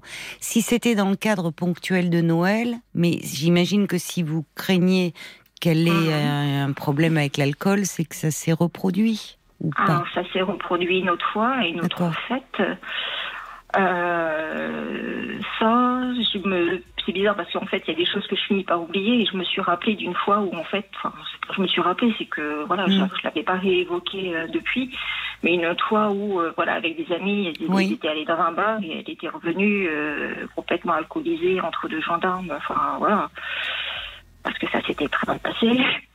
D'accord. Euh, Ça, c'est des amis qui vous l'ont dit ou elle habitait chez vous à ah ce non, elle moment-là habitait chez moi. Et c'est des policiers qui l'avaient ramené Oui. D'accord. Mm. On va marquer une pause, hein, le temps des infos, Karine, et on continue bien sûr à se parler après. À tout de suite. 22h, minuit 30. Parlons-nous. Caroline Dublanche sur RTL. Et oui, de 22h à minuit et demi, c'est vous qui menez la danse sur RTL. Vous nous parlez de tout ce qui vous concerne, de tout ce qui vous préoccupe, de tout ce qui vous touche aussi. Je suis là pour vous, à votre écoute, et avec l'aide des auditeurs, nous essayons de vous aider à y voir plus clair, à trouver des clés pour avancer dans vos questionnements. Alors pour me parler, eh bien, je vous invite à appeler au prix d'un appel local le standard de Parlons-nous au 09 69 39 10 11. Vous pouvez euh, d'ailleurs composer ce numéro si vous souhaitez euh, dialoguer avec un auditeur ou une auditrice. Vous pouvez euh, nous écrire si c'est plus simple pour vous en nous envoyant un petit SMS au 64 900 code RTL 35 centimes par message ou encore en nous laissant vos commentaires sur la page Facebook de l'émission RTL-Parlons-nous. Et on vous retrouve, euh, ma chère Karine. Alors, euh, donc vous nous, vous me parlez de, vous avez deux filles. Euh, Mhm. vous êtes divorcée de leur père depuis 15 ans environ. Un divorce très compliqué euh, où il y avait de la violence. Euh, morale et physique euh, de leur père, euh, qu'elles ont vu dans un premier temps dans un lieu protégé sur décision d'un juge, puis euh, finalement euh, elles ont elles n'ont plus souhaité le voir parce que ça se passait mal. Et votre fille euh, de 24 ans euh, parle beaucoup de ce passé. Vous évoquiez euh, juste avant les infos, euh, vous redoutiez qu'elle a un problème d'alcool. Alors, vous me parlez d'une fête à Noël où euh, c'était celui qui donnait des mauvaises réponses devait boire un verre. Elle, elle s'était beaucoup alcoolisée, elle était devenue un peu agressive. D'une soirée avec des amis où elle est revenue entre deux gendarmes. Mhm. bon, alors. Mais oui, a pas. Je, enfin, elle, elle me dit elle-même. Hein, euh, que depuis l'âge de 15 ans, elle boit. Elle en parle. Excusez-moi, pardon? Elle en parle. Elle m'en a parlé une fois, oui. Hmm. Euh, là, pendant le Covid, euh, ça n'a pas amélioré les choses. Elle m'a dit que bah, elle buvait le soir parce qu'elle se sentait seule. D'accord. C'est bien qu'elle en parle. Hein. C'est, est, non, enfin, c'est bien qu'elle en parle, mais elle n'est pas dans le déni déjà. Elle n'est pas dans le déni, mais enfin, quand, quand, je lui dis qu'il faudrait qu'on prenne du temps pour en parler, j'ai dit non, juste voilà, on se voit une fois, on parle de ça. De quoi de ça? De l'alcool? De l'alcool euh, et de la façon dont, euh, dont je peux l'aider ou comment elle peut le traiter ça. Mais elle est suivie. Elle me, vous me dites qu'elle voit un psychiatre. Donc finalement. elle... je ne sais pas si elle continue de le voir ou pas. Ça, pour l'instant, elle n'en parle pas trop. Elle, est, elle, est, enfin, elle, euh, elle évite certains sujets j'ai pas, j'ai pas l'impression que. Qu'est-ce qui vous angoisse particulièrement en ce moment? Parce qu'elle elle a su faire la démarche, c'est elle qui a été demandée de l'aide, c'est bien? Oui, mais parce que euh, ben, elle loupe son travail régulièrement et elle commence à avoir des soucis par rapport à ça parce que ben, elle vient pas travailler, elle n'arrive pas à se lever. D'accord. Euh, parce qu'elle dort pas la nuit, parce qu'il y a des fois elle mange pas. Oui. Euh, parce que bah elle déprime, parce oui. que elle dit qu'elle va venir, elle vient pas, parce que. Oui, oui, mais vous avez euh, votre votre inquiétude est fondée, hein, au vu de ce que vous me dites. Mais mhm. puisque vous êtes au courant, c'est-à-dire que elle ne elle ne cherche pas à dissimuler. C'est dans ces moments-là où vous pouvez, sans craindre euh, d'être intrusive, dire écoute, bah, j'entends, oui, j'entends que tu vas pas bien. Et euh, est-ce que tu vois toujours ton psy euh, Ça serait mhm. bien que tu lui en parles. Bah, enfin, ça, on, l'a évoqué une fois et elle m'a dit qu'elle n'était pas prête à lui en parler pour le moment parce que c'était pas le sujet principal.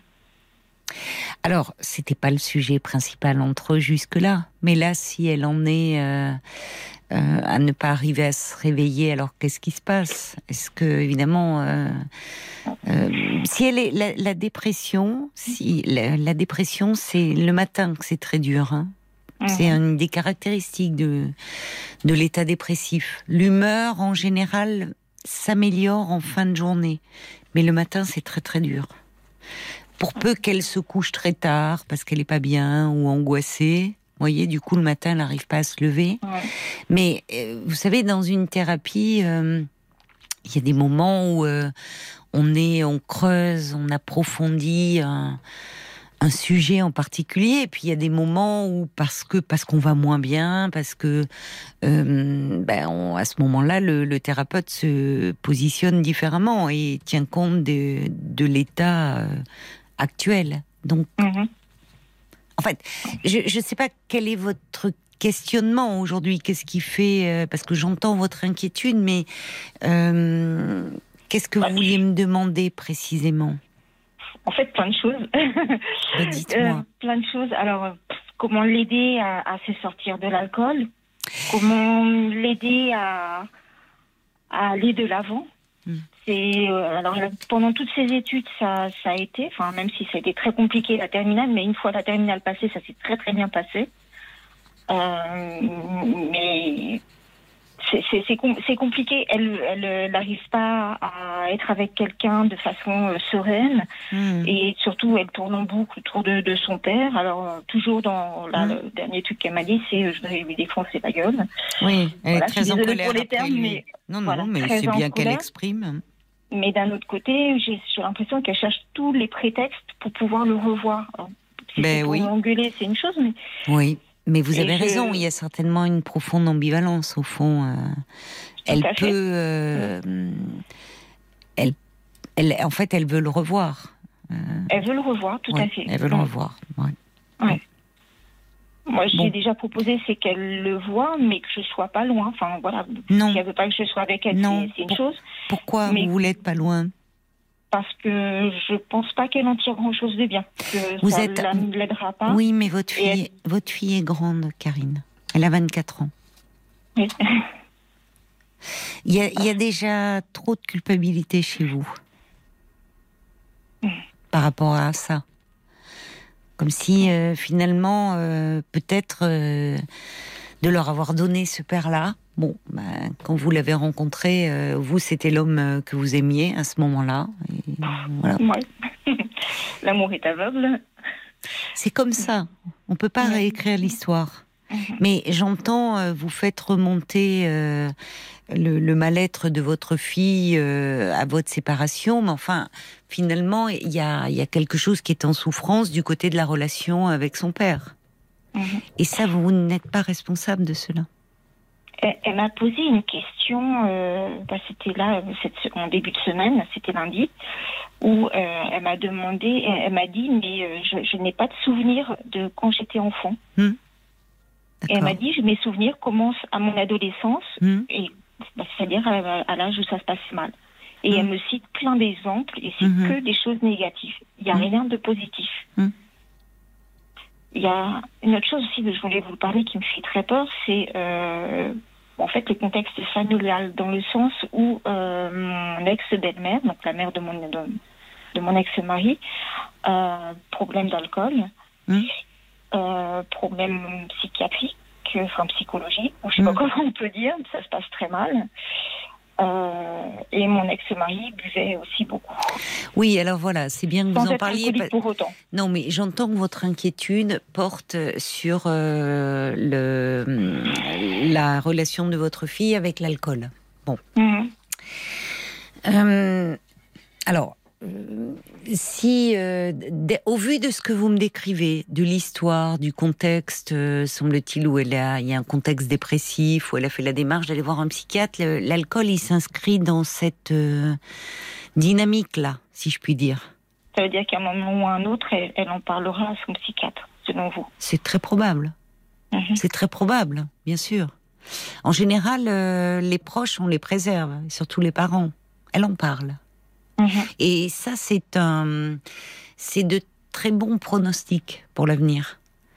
Le fait, le fait même qu'elle puisse mettre des mots sur son mal-être. Elle cherche pas à dissimuler, hein. Et même d'ailleurs, ça pose question. Parce que c'est à vous qu'elle dit ça. Comment vous le. Alors évidemment, euh, ça vous angoisse. Mais pourquoi elle vous dit autant de choses sur son mal-être? Alors, il y À a des votre avis? fois, il y a des fois, elle peut être une semaine sans parler, sans Voilà. répondre à mes messages, sans Oui. vouloir me voir. ou- Oui, bah il faut laisser. C'est rien une semaine. C'est ce que je fais. Après, je lui envoie des messages pour la réconforter, dire que je suis là. Enfin, voilà, parfois pour changer d'idée, ou dire des petits trucs idiots. Enfin, voilà. des- Et avec Euh, votre autre fille, ça se passe Vous avez cette relation comme ça? On se parle beaucoup moins. On s'adore. Il n'y a pas de souci. hein. De toute façon, voilà, Mm. s'aide- on s'adore tous. Euh, mais mon autre fille, par contre, elle a pris le parti de ne plus penser à ce qui s'est passé avant. Elle en parle, si on veut lui en parler, elle en Mm. parlera, mais elle va pas s'étendre sur le sujet. Elle, elle veut construire un avenir, elle veut avancer. Par contre, elle ne veut pas d'enfant. Mm. Il est assez révélateur, je pense. Euh, mais Mais voilà. Même le Mais- prendre le parti de plus y penser, euh, c'est plus facile à dire qu'à faire, hein, comme on dit. Tout à fait. Mais bon. Elle m'a posé des questions dernièrement sur, euh, enfin il n'y a, pas longtemps, euh, sur euh, est-ce qu'elle avait été voulue, euh, comment ça s'est passé quand j'étais enceinte, enfin mais- parce que ça se passait déjà très mal. Euh, voilà, elle m'a- posé des questions et je ne m'y attendais pas. Donc je lui ai dit la vérité parce que bah, je vois pas, je vois pas pourquoi je cacherais. Je me dis si elle me reparle, si je dis Et la vérité, c'est quoi? Bah, que ça se passait déjà très mal, que je, il me frappait déjà à l'époque, qu'il m'avait quitté pour être avec Pendant la grossesse? Oui. Mais c'était un projet que vous aviez tous les deux, néanmoins? Alors, on avait le projet, mais voilà, pas- ça allait pas plus loin. C'était voilà, c'est vraiment un projet. Mais voyez, votre fille qui dit, mais moi je veux pas d'enfant. Vous voyez bien qu'elle Mhm. parle d'elle, de l'enfant qu'elle a été. Mhm. Rien n'est arrêté, rien n'est définitif. Et en vous posant ces questions, elle, elle, elle, elle s'interroge sur finalement comment suis-je née de ce couple au fond? Mhm. qu'est-ce qui, qu'est-ce qui se passait entre ma mère et mon père Euh, Mais elle savait Et- que c'était compliqué. Elle le, elle le savait après. Mais il s'agit pas de lui cacher euh, les choses, mais parfois, je, je- le risque, c'est aussi euh, euh, de trop en dire. Mhm. Comment vous, vous avez été, euh, est-ce que vous avez été accompagné, vous, suite à la séparation et au fait que, bah, il y a eu, euh, cet homme a été violent avec vous, euh, physiquement, moralement, dès la grossesse? Comment est-ce que vous, vous avez pu mettre un peu des mots sur tout ça? Un, un petit peu euh, par le biais, enfin, par le biais d'assistante sociale que, que voyaient les filles. Ah oui, mais pas, vous n'avez pas fait de travail thérapeutique. Et je suis allée euh, pendant quelques séances à un CMP pour euh, centre médico-psychologique, si D'accord. je ne me trompe pas. Euh, mais j'ai bon voilà j'ai fait quelques séances et, au bout d'un moment j'ai arrêté parce que j'arrive voilà entre le travail les filles etc à la route je j'arrivais plus à Mm. à faire front surtout Mm. et j'avoue que j'ai arrêté Et par rapport aux questions de vos filles aujourd'hui, parce que elles vous interpellent, vos filles. Comment vous Ah. le, enfin, il n'y a, pas des moments où vous vous sentez un peu démunis Vous me dites que si, quand votre euh, fille vous demandait comment ça se passait euh, avant même qu'elle soit née, vous me dites j'ai pas su quoi lui répondre. Bah, j'essaie d'être, enfin voilà, j'essaie d'être honnête, mais je- j'essaie d'être, euh, d'être, d'être- douce tout de même. été.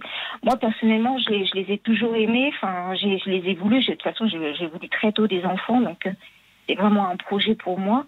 Et je les ai toujours aimés. Enfin, voilà, je- ce que je disais, c'est quand elles étaient dans mon ventre, je les ai toujours caressées, parlé.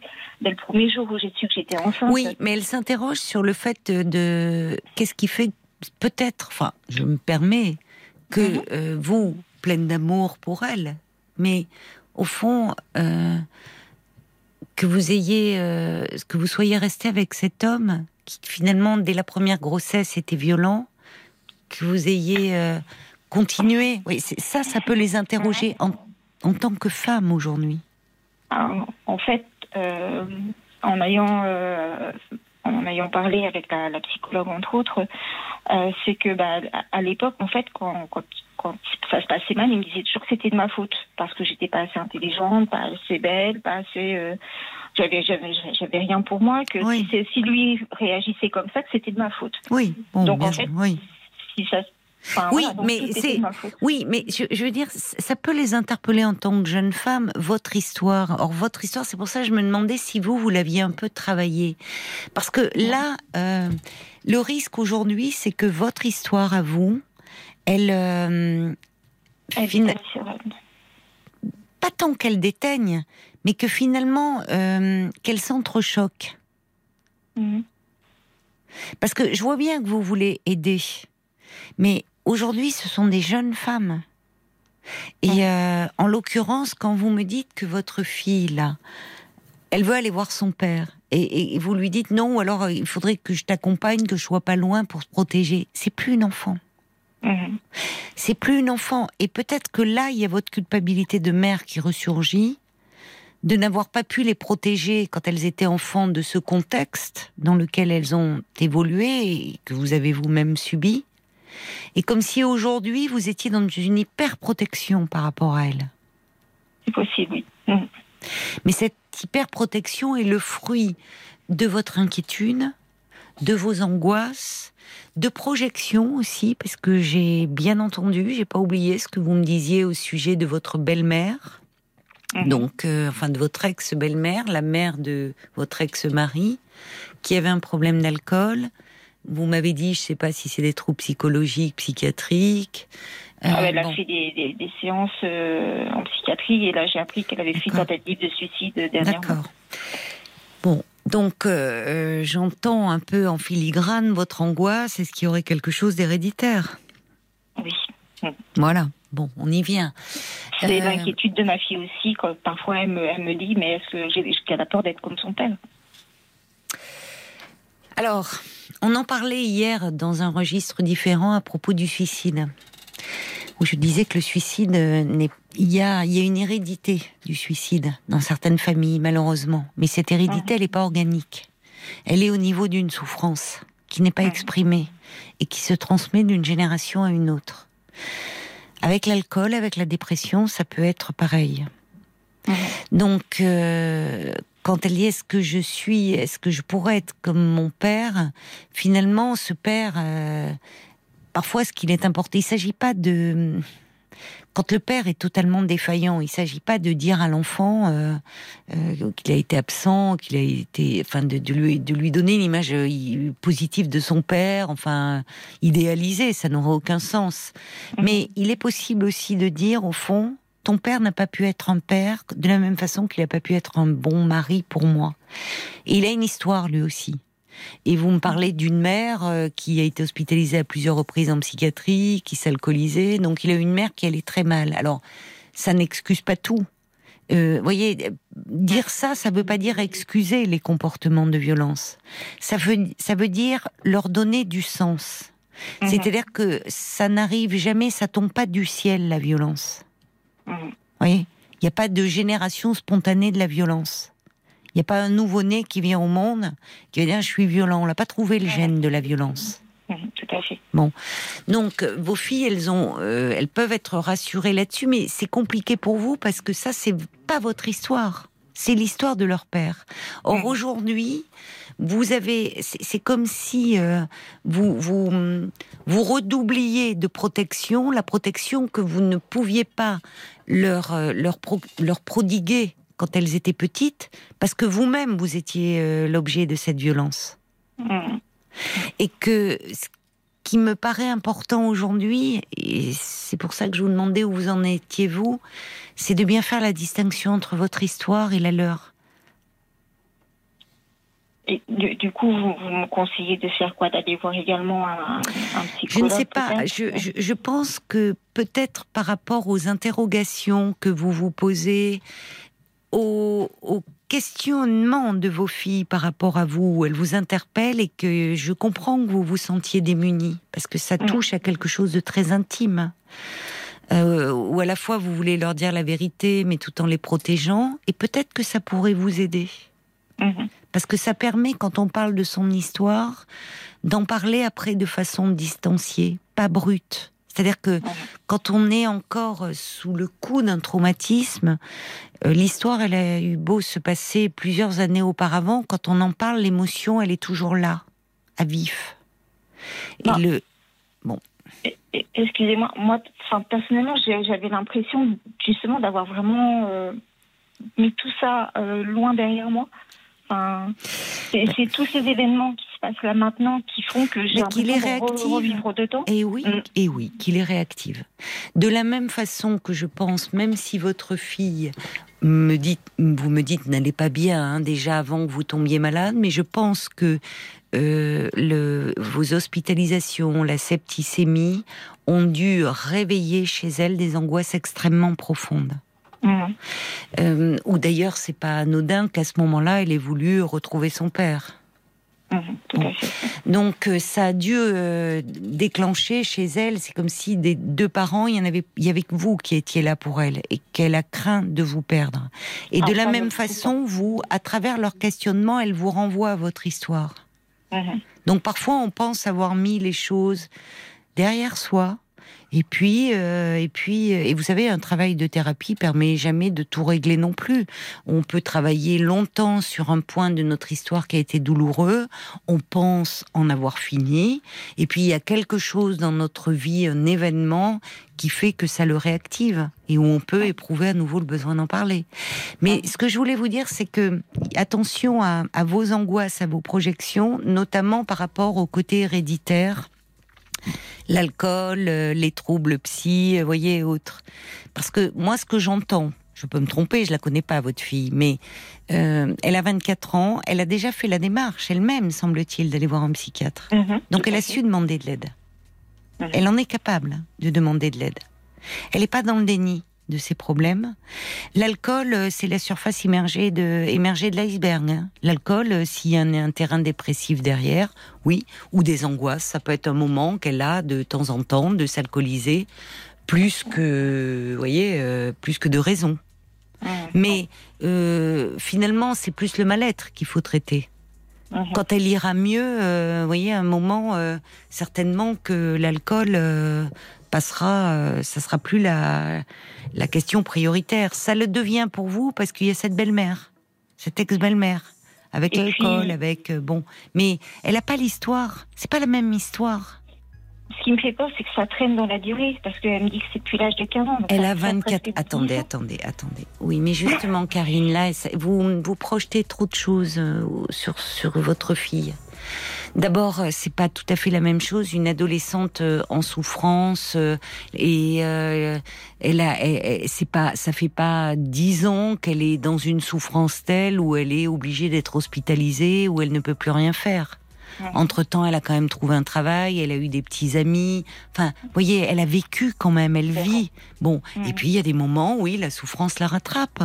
Bon, mais elle n'est pas euh, hospitalisée, euh, enfin en permanence euh, ou euh, donc euh, là il y a votre culpabilité à vous. Et je pense que Mhm. ça serait bien que vous preniez un peu de recul par rapport à ça, parce que il y a hum, finalement dans cette inquiétude qu'on peut comprendre, hein, qui est légitime, mais le quand un parent est, est- est trop plein d'inquiétude par rapport à son enfant, ça le fige un peu dans l'image de fragile. Et elle a 24 ans, votre fille.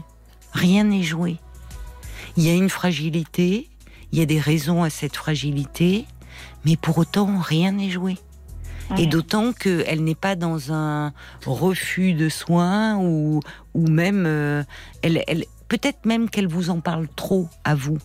Et que votre rôle à vous, de mère, pour rester sa mère et pas être justement envahi euh, d'angoisse sur euh, quel est son problème psy, eh bien, c'est de rester à votre place de mère et de lui dire dans ces cas-là, tu sais, euh, moi-même, cette histoire, c'est compliqué pour moi parce que je l'ai vécu, moi, en tant que femme. Et, et, et ça serait, je sais pas si tu vois toujours ton psy, mais ça serait bien que tu le revois et que tu te fasses aider. Et de mon côté, d'ailleurs, je songe peut-être moi-même à aller parler un peu de tout ça. Elle m'a déjà demandé si je pouvais aller voir un psy, Vous voyez. L'inquiétude, elle est, c'est des vases communicants entre vous deux. Et Ouais. finalement, ça fait de l'écho là, ça se répond. Et dans ces cas-là, ça fait plus avancer. C'est, on sait plus qui parle. C'est vrai. Donc je pense que peut-être que à travers ces interrogations, il y a aussi de l'inquiétude par rapport à vous. Et faites-lui confiance. Faites-lui con... Elle a su demander de l'aide. Et à certains moments, tu sais, moi je suis ta mère. Il y a des choses auxquelles je ne peux pas répondre. Et voilà, il y a eu cette histoire-là. euh, on en a tous souffert à des niveaux différents. Et, et lui dire, t'as 24 ans, la vie devant toi.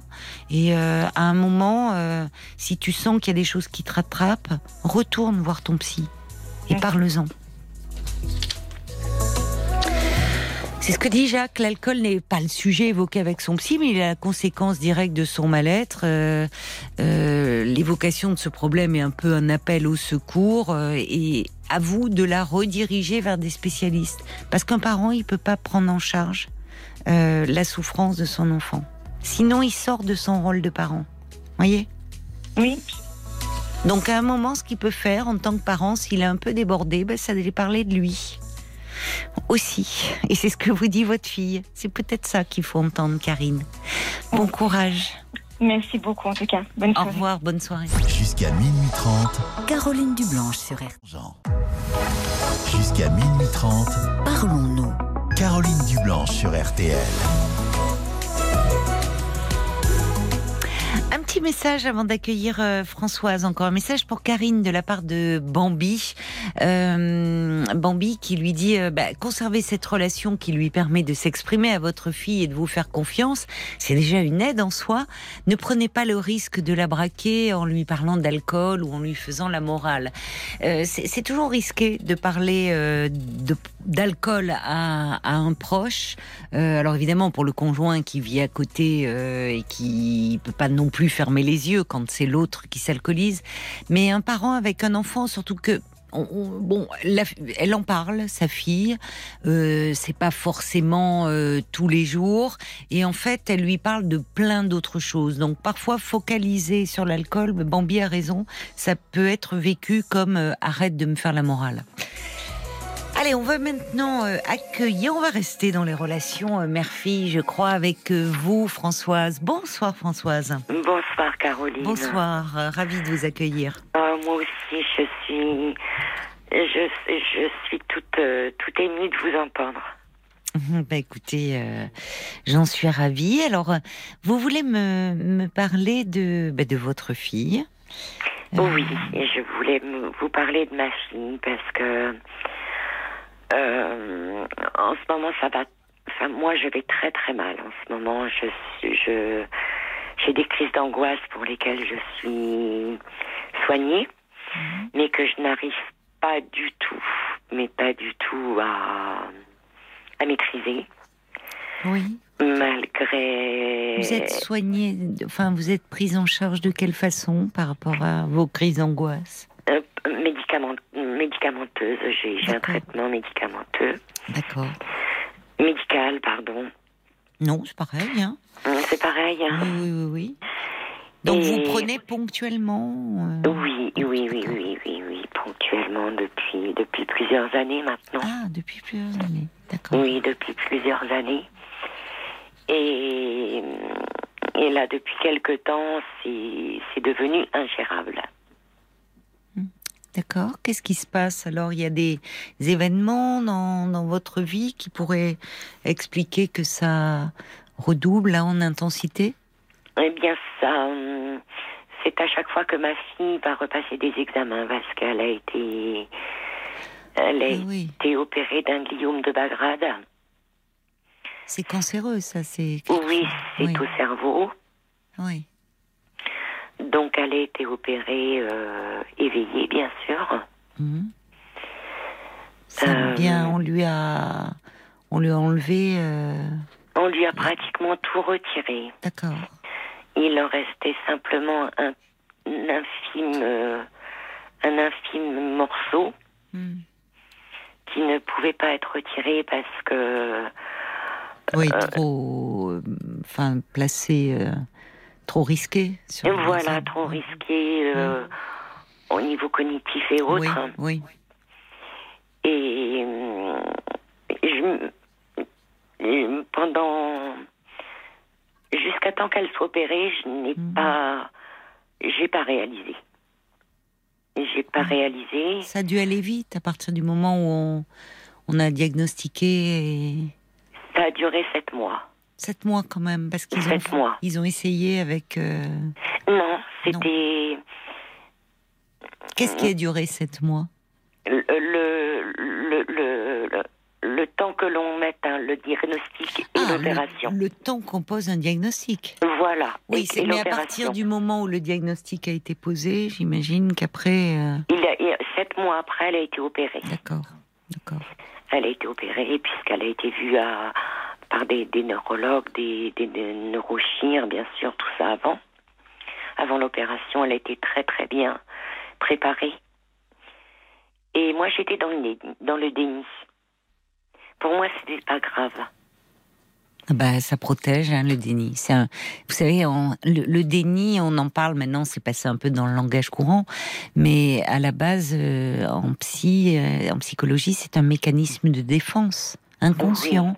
Oui, Donc, euh, donc, euh, bah oui, c'est la protection. C'est, c'est une façon de face à face à l'inconcevable, face à, enfin, bon, on peut mettre comme ça, ériger des digues hein, pour se protéger. Mais le mot cancer, je n'ai j'ai pas pu le prononcer. Hmm. J'ai mis moins un an pour le Hmm. pour pouvoir prononcer ce mot. Ah oui, oui. Donc, elle a été opérée. Elle a quel âge, votre fille? Maintenant, elle a, elle a 31 ans. 31 ans, d'accord. Elle a été opérée il y a combien de temps? Elle avait 23 ans. 23 ans. Ah oui, oui, oui. Elle avait 23 ans. Hmm. Donc tout s'est très bien passé. Elle a été prise par une, euh, une équipe médicale formidable. De neurochir, oui. Euh, formidable pour elle, Hmm.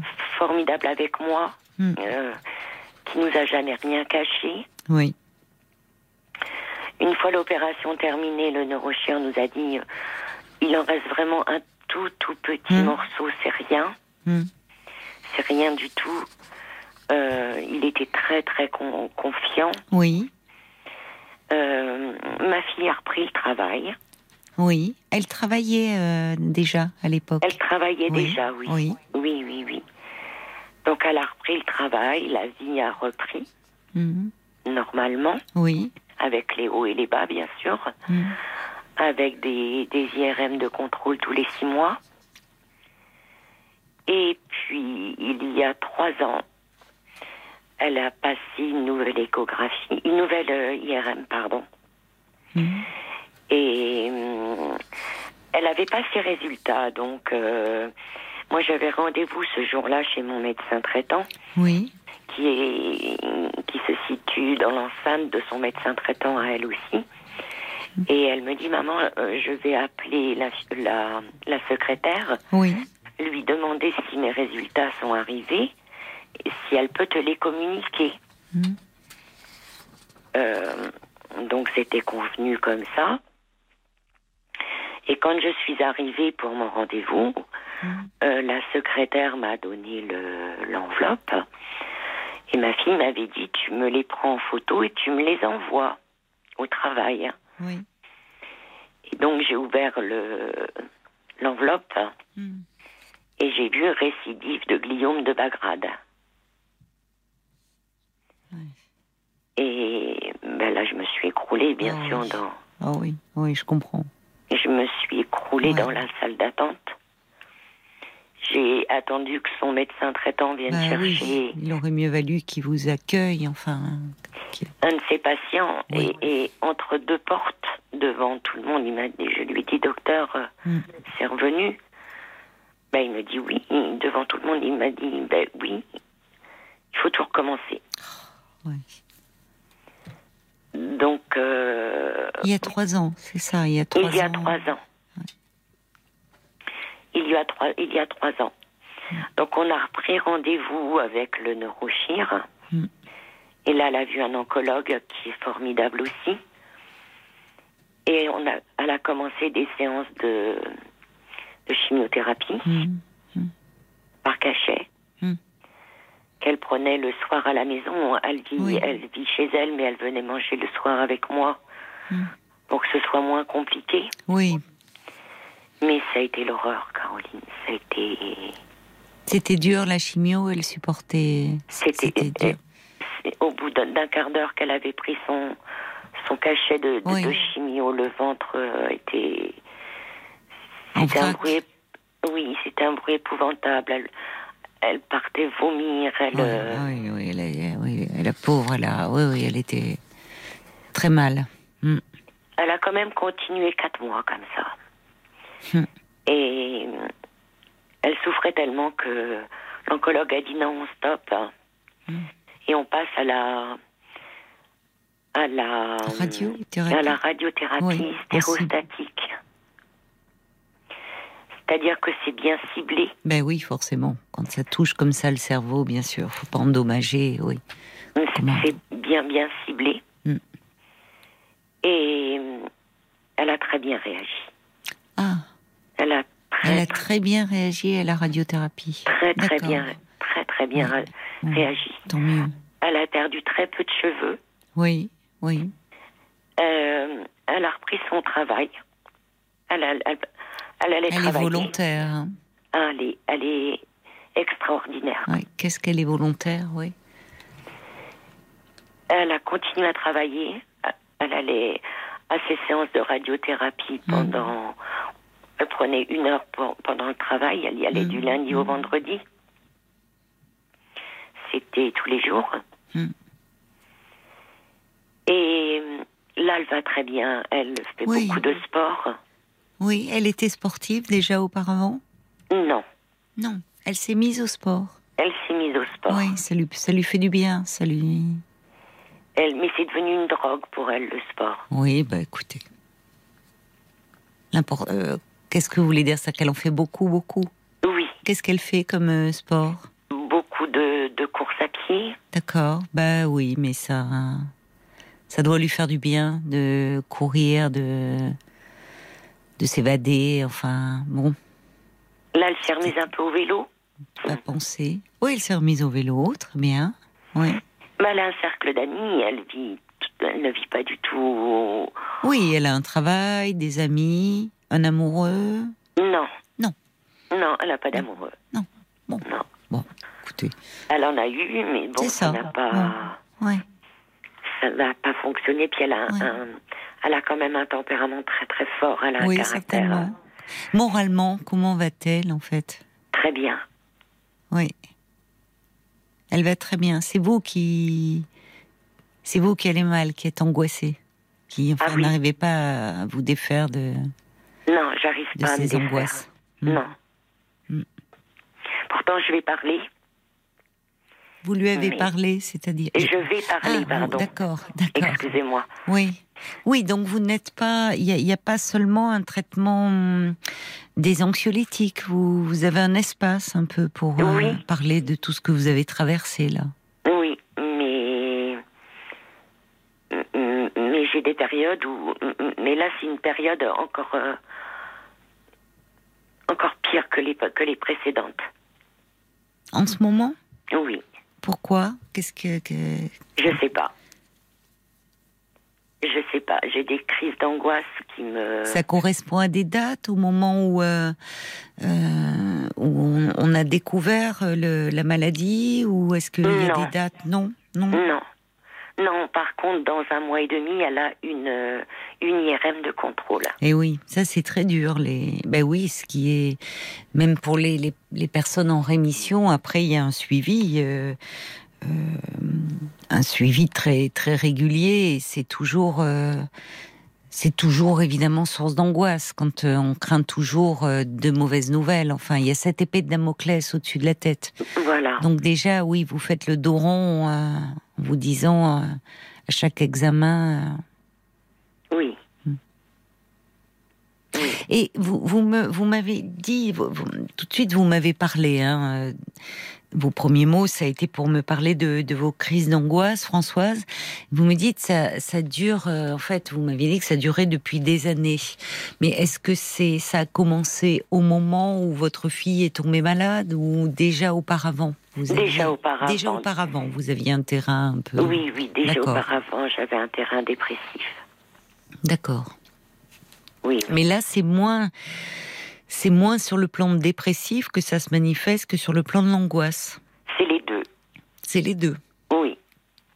Le matin, c'est très très dur. Oui, quand vous ouvrez les yeux au réveil. Oui, C'est-à-dire Oui. une difficulté à, à, à retrouver la réalité au fond. à- oui, à, à trouver un envie, de- à trouver l'envie de faire quelque C'est chose. ça, de vous lever déjà. Oui, déjà. Comment êtes-vous euh, vous, vous me dites là donc euh, vous allez parler. euh, à quel rythme y allez-vous? Oh, J'y vais une fois par mois. c'est peut-être pas assez là. En ce moment, vous voyez, il y a des périodes où il faudrait, il y a des moments où peut-être que c'est suffisant pour vous, et puis il y a des périodes où il faudrait peut-être voir avec le thérapeute s'il peut pas vous recevoir un peu plus souvent quand vous sentez que vraiment là le, niveau, le oui, oui, que le Oui. niveau d'angoisse est trop élevé. Un mois, c'est très long quand on va pas bien. Et peut-être que d'avoir un cadre, d'avoir des, des séances plus bordées, si c'est possible pour lui, c'est quelqu'un qui vous suit depuis quelques années déjà? Non, non, non, Non. il n'y a pas très longtemps. Oui. Mais vous pouvez lui poser la question. Enfin, les, les thérapeutes, euh, alors après, ils ont. euh, il faut qu'ils s'adaptent, mais enfin, euh, quand on prend quelqu'un en charge, on, on, on assume aussi les, les périodes de crise. Voyez Et donc, il y a des moments où euh, on peut éloigner les séances parce que la personne va mieux. Et puis des moments où, parce que la personne traverse une phase difficile, la voir plus souvent. D'accord. C'est tout à fait aménageable. D'accord. Je pense que ça serait important, là, au vu de ce que vous me décrivez. Oui, parce que là, c'est. c'est- C'est trop long, un mois, quand... euh, Bah, parfois, on est bien content de dire euh, parce qu'on ça va bien. On se dit même euh, qu'est-ce que je vais raconter à cette séance? Et puis il y a des moments où, vous voyez, on se pose pas la question de qu'est-ce qu'on va dire. Ça sort. Enfin, c'est c'est où on attend même la séance. Mais moi, je les attends pas les séances. Vous ne les attendez pas. Non. Non, vous ne trouvez pas un, un sou- une forme de soulagement. un- Non. un réconfort, au moins quand vous sortez, ou d'avoir vous sentir un peu avoir euh, pu déposer un fardeau. Non. Non. Non. Alors ça interroge peut-être aussi sur le traitement qui vous est prescrit. C'est pas la même personne qui vous Ah non, c'est pas la même personne. qui vous prescrit les anxiolytiques euh, C'est mon médecin traitant. et le thérapeute que vous voyez, c'est euh, quelle est sa formation? Il est médecin ou Non, non, non. Il est, elle est psychologue. Elle est psychologue. Alors peut-être qu'il faudrait revoir euh, le traitement là que vous prenez. Parce que est-ce que vous avez des antidépresseurs en ce moment? Oui. Depuis combien de temps les prenez-vous? Oh, depuis des années. Et oui, mais ça peut ne plus agir. Si vous êtes toujours aussi mal au réveil, euh, c'est que le, ça n'agit plus. Il faut parfois, euh, enfin, ça mériterait d'être réévalué. Votre médecin, il vous renouvelle vos ordonnances en fait d'une fois à l'autre. Euh, non, il m'a changé mon traitement il y a euh, pas tout à fait deux semaines. Ah, et vous ne ressentez pas d'amélioration encore? Non, pas encore. Bon, deux semaines, euh, oui, parfois il faut bien trois semaines. Donc il vous l'a changé quand même? Il me l'a changé. Attendez de voir un peu si vous vous sentez un peu moins oppressé, un peu moins mal au réveil. Euh, Il faut qu'il y ait une amélioration là. Oui. Vous voyez, il faut. C'est bien déjà, il est attentif. Si vous a changé votre traitement, c'est parce que vous lui avez parlé de votre mal-être là actuel. Ah oui, oui, ça j'en Mm. parle. Mm. Ça, ça, je ne suis pas du tout dans le déni. euh, même mes enfants le, le, le, le savent. euh, Vous avez, va vous avez plusieurs enfants. J'ai trois enfants. Et c'est la petite dernière là? Oui. oui. Oui. Oui, oui.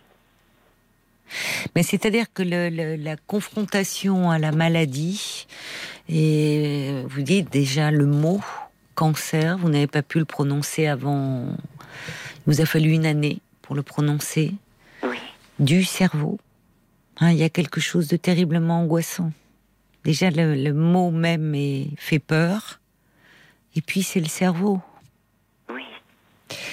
Euh, et puis, c'est votre enfant, avant toute chose. Et surtout. Et puis il y a quelque chose que pour laquelle je culpabilise, et, culpabilise Ah énormément. bon c'est que ben, mon couple n'allait pas. Hmm. Et, et elle n'était pas prévue, cet enfant. Oui. Et? Et je me dis que c'est peut-être parce qu'elle n'était pas voulue qu'elle a. qu'elle est malade. voyez, face à, face à l'impensable, comme on a besoin de. euh, finalement, il y a. C'est une telle injustice, euh, la maladie. Et, pour un parent, quand ça touche son enfant, c'est tellement insupportable que, euh, face à ce qui nous échappe, sur lequel on n'a pas de prise, ben parfois le seul. euh, le seul recours qu'on a, c'est la culpabilité. C'est une moyen de reprendre le contrôle? Moi, je me dis, si il est arrivé cela parce que parce qu'elle n'a pas été voulue. c'est, enfin, euh, on est nombreux hein, dans ce cas-là, à ne pas avoir été le fruit d'un projet. Et pour autant, euh, c'est pas ce qui déclenche la maladie. Et à l'inverse, on a euh, aujourd'hui, on parle, ben, on est en plein dans l'institut Curie, qui avec l'opération Jonquille, euh, justement sur les cancers des adolescents, des jeunes adultes, euh, qui, qui, qui c'est l'opération une jonquille contre le cancer, c'est justement pour favoriser la, la recherche. On sait qu'il y a beaucoup d'adolescents concernés, beaucoup de jeunes adultes. Enfin, c'est leur axe cette année. On sait aussi qu'il y a des cancers pédiatriques. Il y a des cancers qui touchent des bébés. hein, de tout jeunes enfants. Et euh, aujourd'hui, bah, je peux vous dire que dans ces services-là, les bébés, euh, souvent qui, qui sont soignés, euh, sont des bébés qui ont été très désirés, très attendus par leurs parents. Voyez On est dans une période où les bébés, aujourd'hui, majoritairement, ils sont programmés, souhaités, ardemment désirés. Et certains, malheureusement, ça les empêche pas d'être confrontés à la maladie, et ce, euh, dès le plus jeune âge. Et à l'inverse, il y a des générations entières d'enfants qui ont poussé comme ça, un peu comme des herbes folles, et ça ne veut pas dire qu'ils n'ont pas été aimés, parce que... euh, Ah, je l'ai aimé. mais, mais je n'en doute pas. Et je l'entends surtout, je l'entends, euh, Françoise. Et il y a, il y a souvent une confusion, y compris dans l'esprit de ces enfants devenus adultes, qui parce qu'ils n'ont pas, et on leur a dit, et ça c'est toujours terrible de dire ça à un enfant qui n'était pas désiré, mais vous savez, il y a beaucoup d'enfants qui n'ont pas été programmés, inscrits dans un projet, et qui ont été très aimés pour autant. Donc oui, c'est votre culpabilité, mais c'est votre culpabilité que de, de maman, enfin de parents, de, que, que beaucoup de parents peuvent comprendre. Vous savez, je, je me souviens d'une maman comme ça dont, dont l'enfant avait un cancer et qui me disait j'aimerais le remettre dans mon ventre en fait. Bah oui. J'aimerais Bah le remettre dans mon ventre et le et, et refaire tout. Voyez, comme si Oui, je comprends. la oui, bah comprends. oui, bah oui, bah oui, l'image m'est restée parce qu'elle est, elle dit tellement de choses cette image. Vous voyez, dans l'enveloppe et on refait tout et, et ça montre à quel point elle se sentait responsable alors que, vous savez, les cancers, euh, on ne sait pas, on est encore, euh, alors on en guérit hein, euh, de plus en plus et la recherche avance, mais il y a de multiples facteurs et en tout cas, on a on n'a pas trouvé à ce jour et on n'est pas sur le point de trouver, Françoise, le fait que vous n'avez pas été désirée, donc c'est pour ça que vous avez un cancer. Vous savez, non, non. Mais Oui, ça, c'est votre culpabilité de maman. Mais c'est une personne de ma famille qui était au courant de ça que- et qui m'a dit il faut que tu lui dises, il faut que tu lui dises À qui? il faut que tu dises à ta fille que c'est peut-être parce que tu l'as pas voulu qu'elle a ce cancer. Oh là là là là, quel, mais quel mauvais conseil. Il faut que tu lui dises. Vous pour lui avez pas dit Mais si. Bon, il faut pas la charger de ça, votre fille. Non, non pas la charger de, du fait qu'à ce moment-là, elle n'était pas programmée. Quel mauvais conseil, franchement. Je ne sais pas qui vous a pu vous conseiller une chose pareille. Et combien même. Euh, Enfin, d'abord, c'est faire un lien de cause à effet euh, dingue, dingue, infondé. Et c'est vous charger d'une responsabilité qui n'est pas la vôtre. C'est euh, remettre. C'est et, et en fait, euh, qu'est-ce qu'elle vous a dit, votre fille? Elle m'a dit mais mais maman pour- c'est c'est du passé ça. Mais elle a raison. Elle a raison. Et votre, et, et votre fille, elle sent que vous l'aimez. Et c'est en fait, Ah, c'est tout ce qui compte. Et je vous le redis, il y a des enfants, ils n'étaient pas inscrits dans un projet. Et, et- et néanmoins, ils ont été aimés. Et à l'inverse, on voit des enfants inscrits dans un projet et où finalement, ça se passe pas très bien, la relation. Donc, vous savez, le désir, il échappe à tout contrôle. Donc, euh, il faut vraiment que vous parliez, vous. Et, et je vous conseille vraiment, Françoise, de rappeler votre thérapeute et dire en ce moment, je me sens pas bien. Euh, Pourriez-vous me voir un peu plus souvent? Un rythme un petit peu plus soutenu. Et puis j'espère aussi que le changement de traitement va apporter une amélioration. Donnez-vous encore euh, une semaine, dix jours. Et s'il n'y a pas d'amélioration, il faut revoir votre médecin. Ne pas rester comme ça. D'accord, Françoise? D'accord. Prenez soin de vous. Hein. Oui, je vous remercie de m'avoir écouté. Mais je vous en prie, je suis là pour ça. Au revoir, Françoise. Bonne nuit. Jusqu'à minuit 30, Parlons-nous. Caroline Dublanche sur RTL. Merci d'avoir choisi euh, RTL. C'est Parlons-nous, un moment qui vous est entièrement consacré pour vous confier euh, en toute liberté et sans tabou pour aborder euh, tous les sujets qui vous préoccupent pendant une demi-heure encore. Vous pouvez appeler le standard au 09 69 39 10 11 et je dis pendant une demi-heure parce que on est en direct avec vous jusqu'à minuit et demi, mais vous pouvez nous laisser un message aussi sur le répondeur de Parlons-nous dans le week-end puisque nous on n'est pas là dans le week-end, c'est Georges Lang que vous retrouverez euh, avec plaisir. Euh, n'hésitez pas, si vous souhaitez, 09 69 39 10 11, s'il se passe quelque chose dans votre week-end, vous voulez qu'on en parle ensemble en début de semaine prochaine, vous êtes les bienvenus. Mais là, juste avant les infos de minuit, c'est Françoise qui nous parlait de sa culpabilité, d'une culpabilité, c'est toujours terrible la culpabilité, mais quand ça concerne euh, son enfant, la maladie de son enfant, on voit bien euh, à quel point elle était écrasée finalement, sa fille de 23 ans, enfin qui a 31 ans aujourd'hui, mais à qui on a diagnostiqué une tumeur au cerveau à l'âge de 23 ans. Euh, et, et, finalement, quelqu'un lui dit, tu sais, tu devrais peut-être lui dire, tu l'as pas désiré, c'est peut-être pour ça. Enfin, il y a, beaucoup d'auditeurs qui disent, franchement, euh, affreux, affreux ce conseil, euh, terrible ces gens qui alimentent la culpabilité en ayant un avis, un commentaire, une réponse que bien souvent on ne leur demande pas. Oui, de la personne qui a prononcé celle qu'elle qu'elle fouille de son côté de sa propre culpabilité. Et elle aurait franchement dû fiche la paix à, Françoise.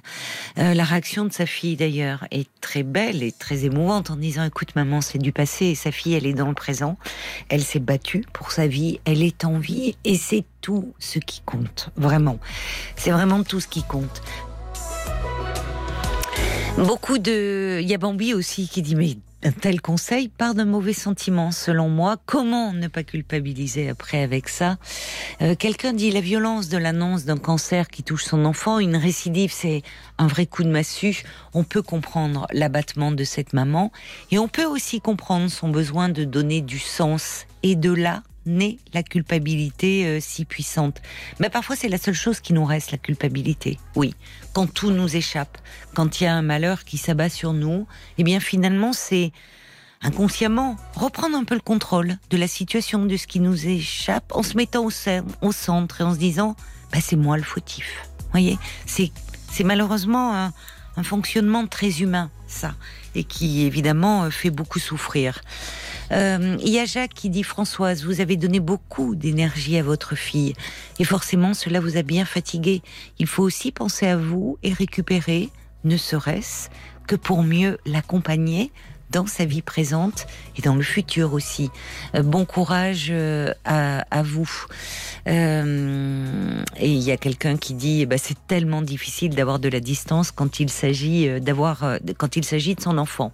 À ce propos, j'avais un autre message d'ailleurs intéressant d'un d'un auditeur, c'était pas c'était pas signé, mais qui disait on entend, qui revient un peu sur le témoignage de mères qui nous appellent pour parler de leurs enfants. On avait Élise hier hein, qui nous parlait du suicide de, de son mari. Euh, et, euh, et puis aujourd'hui, nous avions Karine qui nous parlait donc de sa fille qui avait un problème de mal-être depuis la séparation. Je suis en train de faire naviguer ma souris.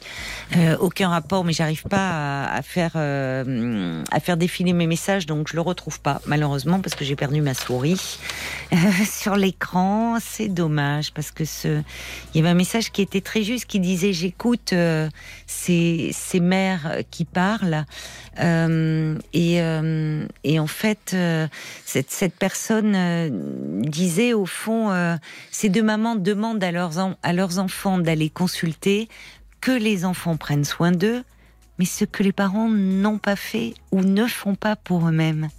C'est une remarque très pertinente.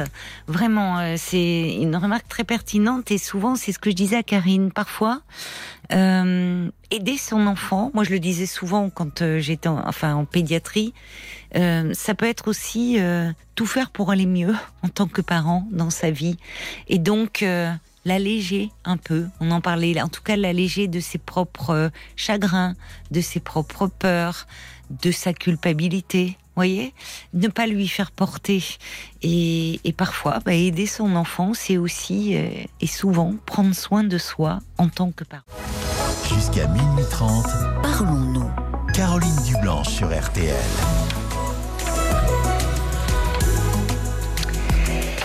Et, et, et Maxime qui est avec nous. Je cherchais votre petite fiche. Maxime, bonsoir.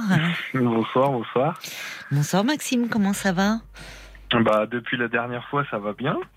Alors, je vois. Ben, écoutez, alors la dernière fois, euh, Paul me, me glisse là. Mais tu sais, Maxime, c'était euh, c'était l'étudiant qui euh, nous avait appelé pendant le confinement et qui nous parlait de sa grand-mère.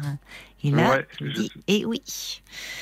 Vous, vous nous rappelez? Vous nous, ra- Oui, le- la dernière avais- fois, justement, c'était en plein confinement qu'on s'était Ouais, parlé. ça, je vous, a- je vous avais appelé euh, pendant le confinement et on Oui. avait discuté de ma grand-mère. Je sais pas si vous vous souvenez, je vous avais dit qu'elle passait souvent euh, des vacances euh, dans mon appartement, deux, trois semaines. Et, euh, et donc, du coup, voilà. Mais si je me souviens de, de vous, euh, parce que je me disais, euh, c'est euh, c'est merveilleux d'avoir un petit-fils comme vous. En même temps, Ouais. elle, elle doit, elle, elle doit être géniale, votre grand-mère, pour que vous ayez ce lien-là tous les deux. Ouais, exactement. Et puis, euh, donc du coup, voilà, bon, je vous avais appelé pour ça la dernière fois. Et depuis, beaucoup de changements. Il y a eu le, le Covid. Et c'est vrai que j'ai pris une décision à la fin du Covid. Je me suis dit que j'avais 23 ans et que c'était le moment de, de partir un petit peu. Et donc, je suis parti euh, au Canada. Et là, actuellement, je vous appelle depuis le Canada. Pas vrai. Et Ouais, qu'est-ce voilà. que vous- là. et qu'est-ce que vous faites là-bas? Alors en fait, ben, en fait, franchement, c'était sur un, un coup de tête. C'est Ah bon? des. Ouais, ouais, c'est Il y a beaucoup de gros jeunes qui partent euh, au Canada. C'est le, c'est le Bah, nouvel Eldorado, le, le Canada. On peut, on peut dire ça, c'est un peu. On me l'a bien vendu euh, aussi. C'est vrai qu'on voit pas mal de reportages. Oui, oui, oui. Comme ça sur la beauté des paysages euh, vrai. canadiens. Oui. Et du coup, j'ai voulu voir par mes propres yeux euh, ce qu'il en était. Je me dis que c'est le moment. J'ai euh, j'ai 23 ans, c'est le moment. J'ai pas de famille dans le sens où j'ai Oui, pas de femme, comprends. pas d'enfant. Oui, donc pas euh, voilà, c'est le moment, quoi. Hmm. Voilà, exactement. Mais alors, vous Pas en êtes où de vos études? Alors moi, quand je vous avais appelé, donc j'étais en études, Oui. euh, dans- en études de langue étrangère à l'université. Oui. Euh, le problème, c'est qu'avec le Covid, etc., tout était en distanciel et j'ai un peu décroché. Ah j'ai oui. pas réussi. Je suis quelqu'un qui a besoin d'être dans un cadre, on va Bah dire. oui, mais vous Euh, savez, euh, ça et se comprend, voilà, ça c'est dur. Oui. Mais vous n'êtes pas le Ça seul, hein. il y a beaucoup d'étudiants qui ont décroché. Hmm. Mm, mm. Et du coup, bah, je me suis dit, euh, en plus, j'ai étudié, l'anglais et puis euh, Oui. l'anglais scolaire, j'avais du mal et je me suis dit, bon, bah, allons dans un pays euh, anglophone Ben oui. pour pouvoir euh, apprendre les langues, tout simplement. Et alors là, là vous vous débrouillez très bien. Eh ben écoutez, je suis parti au mois de novembre du coup, donc ça fait, ça va bientôt faire six mois si je calcule bien, et, euh, et ça s'est super bien passé. Je suis parti honnêtement, euh, j'avais une semaine de logement, donc une semaine dans un hôtel et rien d'autre après. hein. Ah bon de- Mais alors vous aviez un plan. peu, un peu de sous de côté? Euh, oui, j'avais Votre grand-mère, bah, bah, comment elle s'appelle? Comment c'est le prénom? Jocelyne. Jocelyne. Alors mamie Jocelyne, elle a, elle a fait un gros chèque là avant votre départ? Euh, bah, pas vraiment, mais je, je devrais dire, je devrais dire qu'elle a un peu accusé le coup parce qu'elle était Ben, pas. Ben oui, je pensais trop- à elle. Elle a dû dire Oh non, pas si Oh loin. non, il s'en va. euh, pourquoi Mais surtout, pourquoi faire? Et oui, ben oui, faire? oui, C'est la oui. question qu'on pose. Pourquoi faire? Et euh, donc, je lui ai expliqué que je partais six mois et que j'allais apprendre l'anglais là-bas. Donc, euh, Oui, j'ai- pris une école pour euh, apprendre l'anglais, d'accord. trouver un petit travail sur place. Oui, qu'est-ce que vous faites? Je travaille actuellement dans une épicerie, donc euh, je voulais un endroit, je voulais un, un métier, disons, avec du contact Oui, pour oui. pouvoir discuter le plus possible avec les gens. Étant donné que je suis parti tout seul, euh, voilà, j'avais peur un petit peu de la solitude, etc. Ben oui, je comprends. Oui, parce que vous n'aviez vraiment aucun contact sur place. Ah, Aucun, aucun. Euh, C'est pas, vous auriez pu avoir des. Ah amis. euh, un- Ouais, c'est Ah non, personne. Ah oui, J'avais rien du tout. c'est finalement vous aviez, euh, je comprends, hein, après le confinement, envie de grands espaces. C'est ça, grands espaces, respirer et Oui. prendre du recul aussi Ah sur oui, plein de ah choses. oui, oui. Parce que dans la vie, je pense que dans la vie de tout le monde, le Covid, c'est deux ans mis en, en stand-by, on va dire. Notre vie, elle, tous a été mis en, en stand-by. Donc c'est vrai que pour un jeune comme moi, c'est compliqué. Et je pense que c'est compliqué pour tout le monde. Bien sûr. Mais euh, Et vous êtes où coup, au voilà. Canada? Euh, là, actuellement, je suis à Toronto. Mais j'ai bougé, j'ai fait à peu près. euh, je suis parti de Vancouver, donc le côté ouest, euh, ouest, si je dis pas de bêtises, ouais, c'est ça, le côté ouest. J'ai fait Vancouver, tout le côté ouest, et ensuite j'ai pris un avion pour aller de l'autre côté avec euh, Québec, Montréal, Ottawa et, Toronto. Ah oui, d'accord. Donc vous avez fait, euh, oui, oui, oui, vous avez fait des kilomètres. Un petit, un petit trip, ouais, quand même. Il y a un, un peu, un peu pas mal de, de kilomètres. Mais euh, c'était, c'est super sympa et franchement. Et le tout sac, je- euh, le tout tout. sac à dos, quoi, voilà, euh, sur le dos et. Exactement. Je- comme je vous dis, j'avais pris une semaine d'hôtel en arrivant, euh, bah, qui était un peu obligatoire d'ailleurs avec la quarantaine qu'ils imposent. Mais euh, sinon, en sortant de ça, j'avais un peu d'économie pour faire mon, mon début de voyage. Et, euh, et après, j'ai trouvé mon travail et j'ai pu me, j'ai pu me, comment dire, organiser ma, ma vie de tous les jours. Et alors, euh, vous vous êtes euh, fait des connaissances, un peu des, des amis, euh, une Bah, amoureuse, oui, un des- amoureux. des- Non, pas quand même. Mais... N'osez pas le dire, mamie Jocelyne écoute. Non, c'est pas ça. Bon, j'a- j'adore les Canadiens et les Québécois, mais l'accent québécois n'est pas très sexy. Sexy. oh, ils ont des expressions rigolotes, mais c'est pas Ouais, forcément très sexy, mais ils sont. Non. Oui, Non, enfin, et, fait, oui, et des- on s'en fiche un peu de l'accent entre On nous aussi. Oui. Exactement. Bon. Je me suis fait des contacts parce que je voulais juste, je voulais justement en parler. Je pense qu'il y a beaucoup de gens qui seront d'accord avec moi. J'ai découvert surtout la solitude. Parce que partir seul en voyage quand on ne connaît personne, c'est quand même. Enfin, j'ai pu Mm. C'est comprendre. c'est ça, l'aventure. Oui. C'est ça. Mais et donc j'ai aussi, euh, c'est contradictoire parce que on apprécie en voyage quand on part seul, euh, on apprécie sa propre compagnie en fait. On apprécie Oui. des petits bonheurs de tous les jours, de de sortir, de pouvoir bah, boire un café. C'est- un truc tout bête, hein, mais c'est voilà. Moi j'ai, j'ai appris ça. Enfin j'ai appris, appris à apprécier cela. Et euh, je voulais dire aussi une autre chose, c'est le, le- l'importance, le peu d'importance des biens, le- des biens matériels et l'importance des, des proches. C'est quelque chose de fou parce qu'on oublie beaucoup. Mm. Euh, moi, j'ai plein d'amis à moi qui, par exemple, ont leurs euh, grands-parents ou leur famille qui habitent à 10 km, qui vont pas les voir parce que bah ils sont à côté. Et c'est quand on part loin, là, je suis à plus de 5000 km que bah mes parents me manquent, ma grand-mère me manque. Oui. C'est là qu'on s'en rend compte, quoi. Mais c'est c'est fou, c'est fou de, c'est fou. de, Moi, je- devoir partir loin pour euh, Ouais, ouais, ouais. finalement apprécier ce que son, ce que l'on a là tout a à près. côté. Oui, qui Exactement. paraît euh, bon, euh, c'est de l'acquis et c'est c'est finalement oui, c'est vrai qu'il faut partir. Bah, écoutez, il y a bien quelqu'un qui l'a dit que les voyages formaient la jeunesse et que c'est vrai. Bah, franchement. Mais et alors euh, comment bon alors maintenant avec les avec internet vous pouvez donner des nouvelles régulièrement. euh, Ouais, il y a tout ça et c'est ce que j'y pensais. C'est marrant, j'y pensais hier. Je me dis oui, c'est sûr, on a toujours les amis en, en FaceTime, sur Messenger, sur Facebook, sur tout ça. Sur...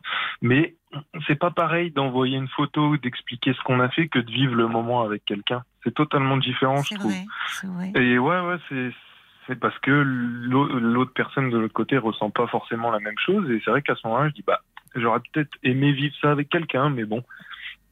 C'est, je regrette pas du tout. En aucun cas, je regrette. Elle vous écoute votre grand-mère, vous pensez? Euh, Vous lui avez alors dit là, il est 19h ici, chez vous, il est 23h30. Minuit, il est minuit ah, non, 22. peut-être pas. Elle est couchée, pas. elle est couchée, mamie Oui, je Jocelyne. pense que là, je pense Vous pourrez lui dire de réécouter en podcast parce que j'imagine Ouais, qu'elle est bah oui. très au fait des Comme nouvelles technologies. fois.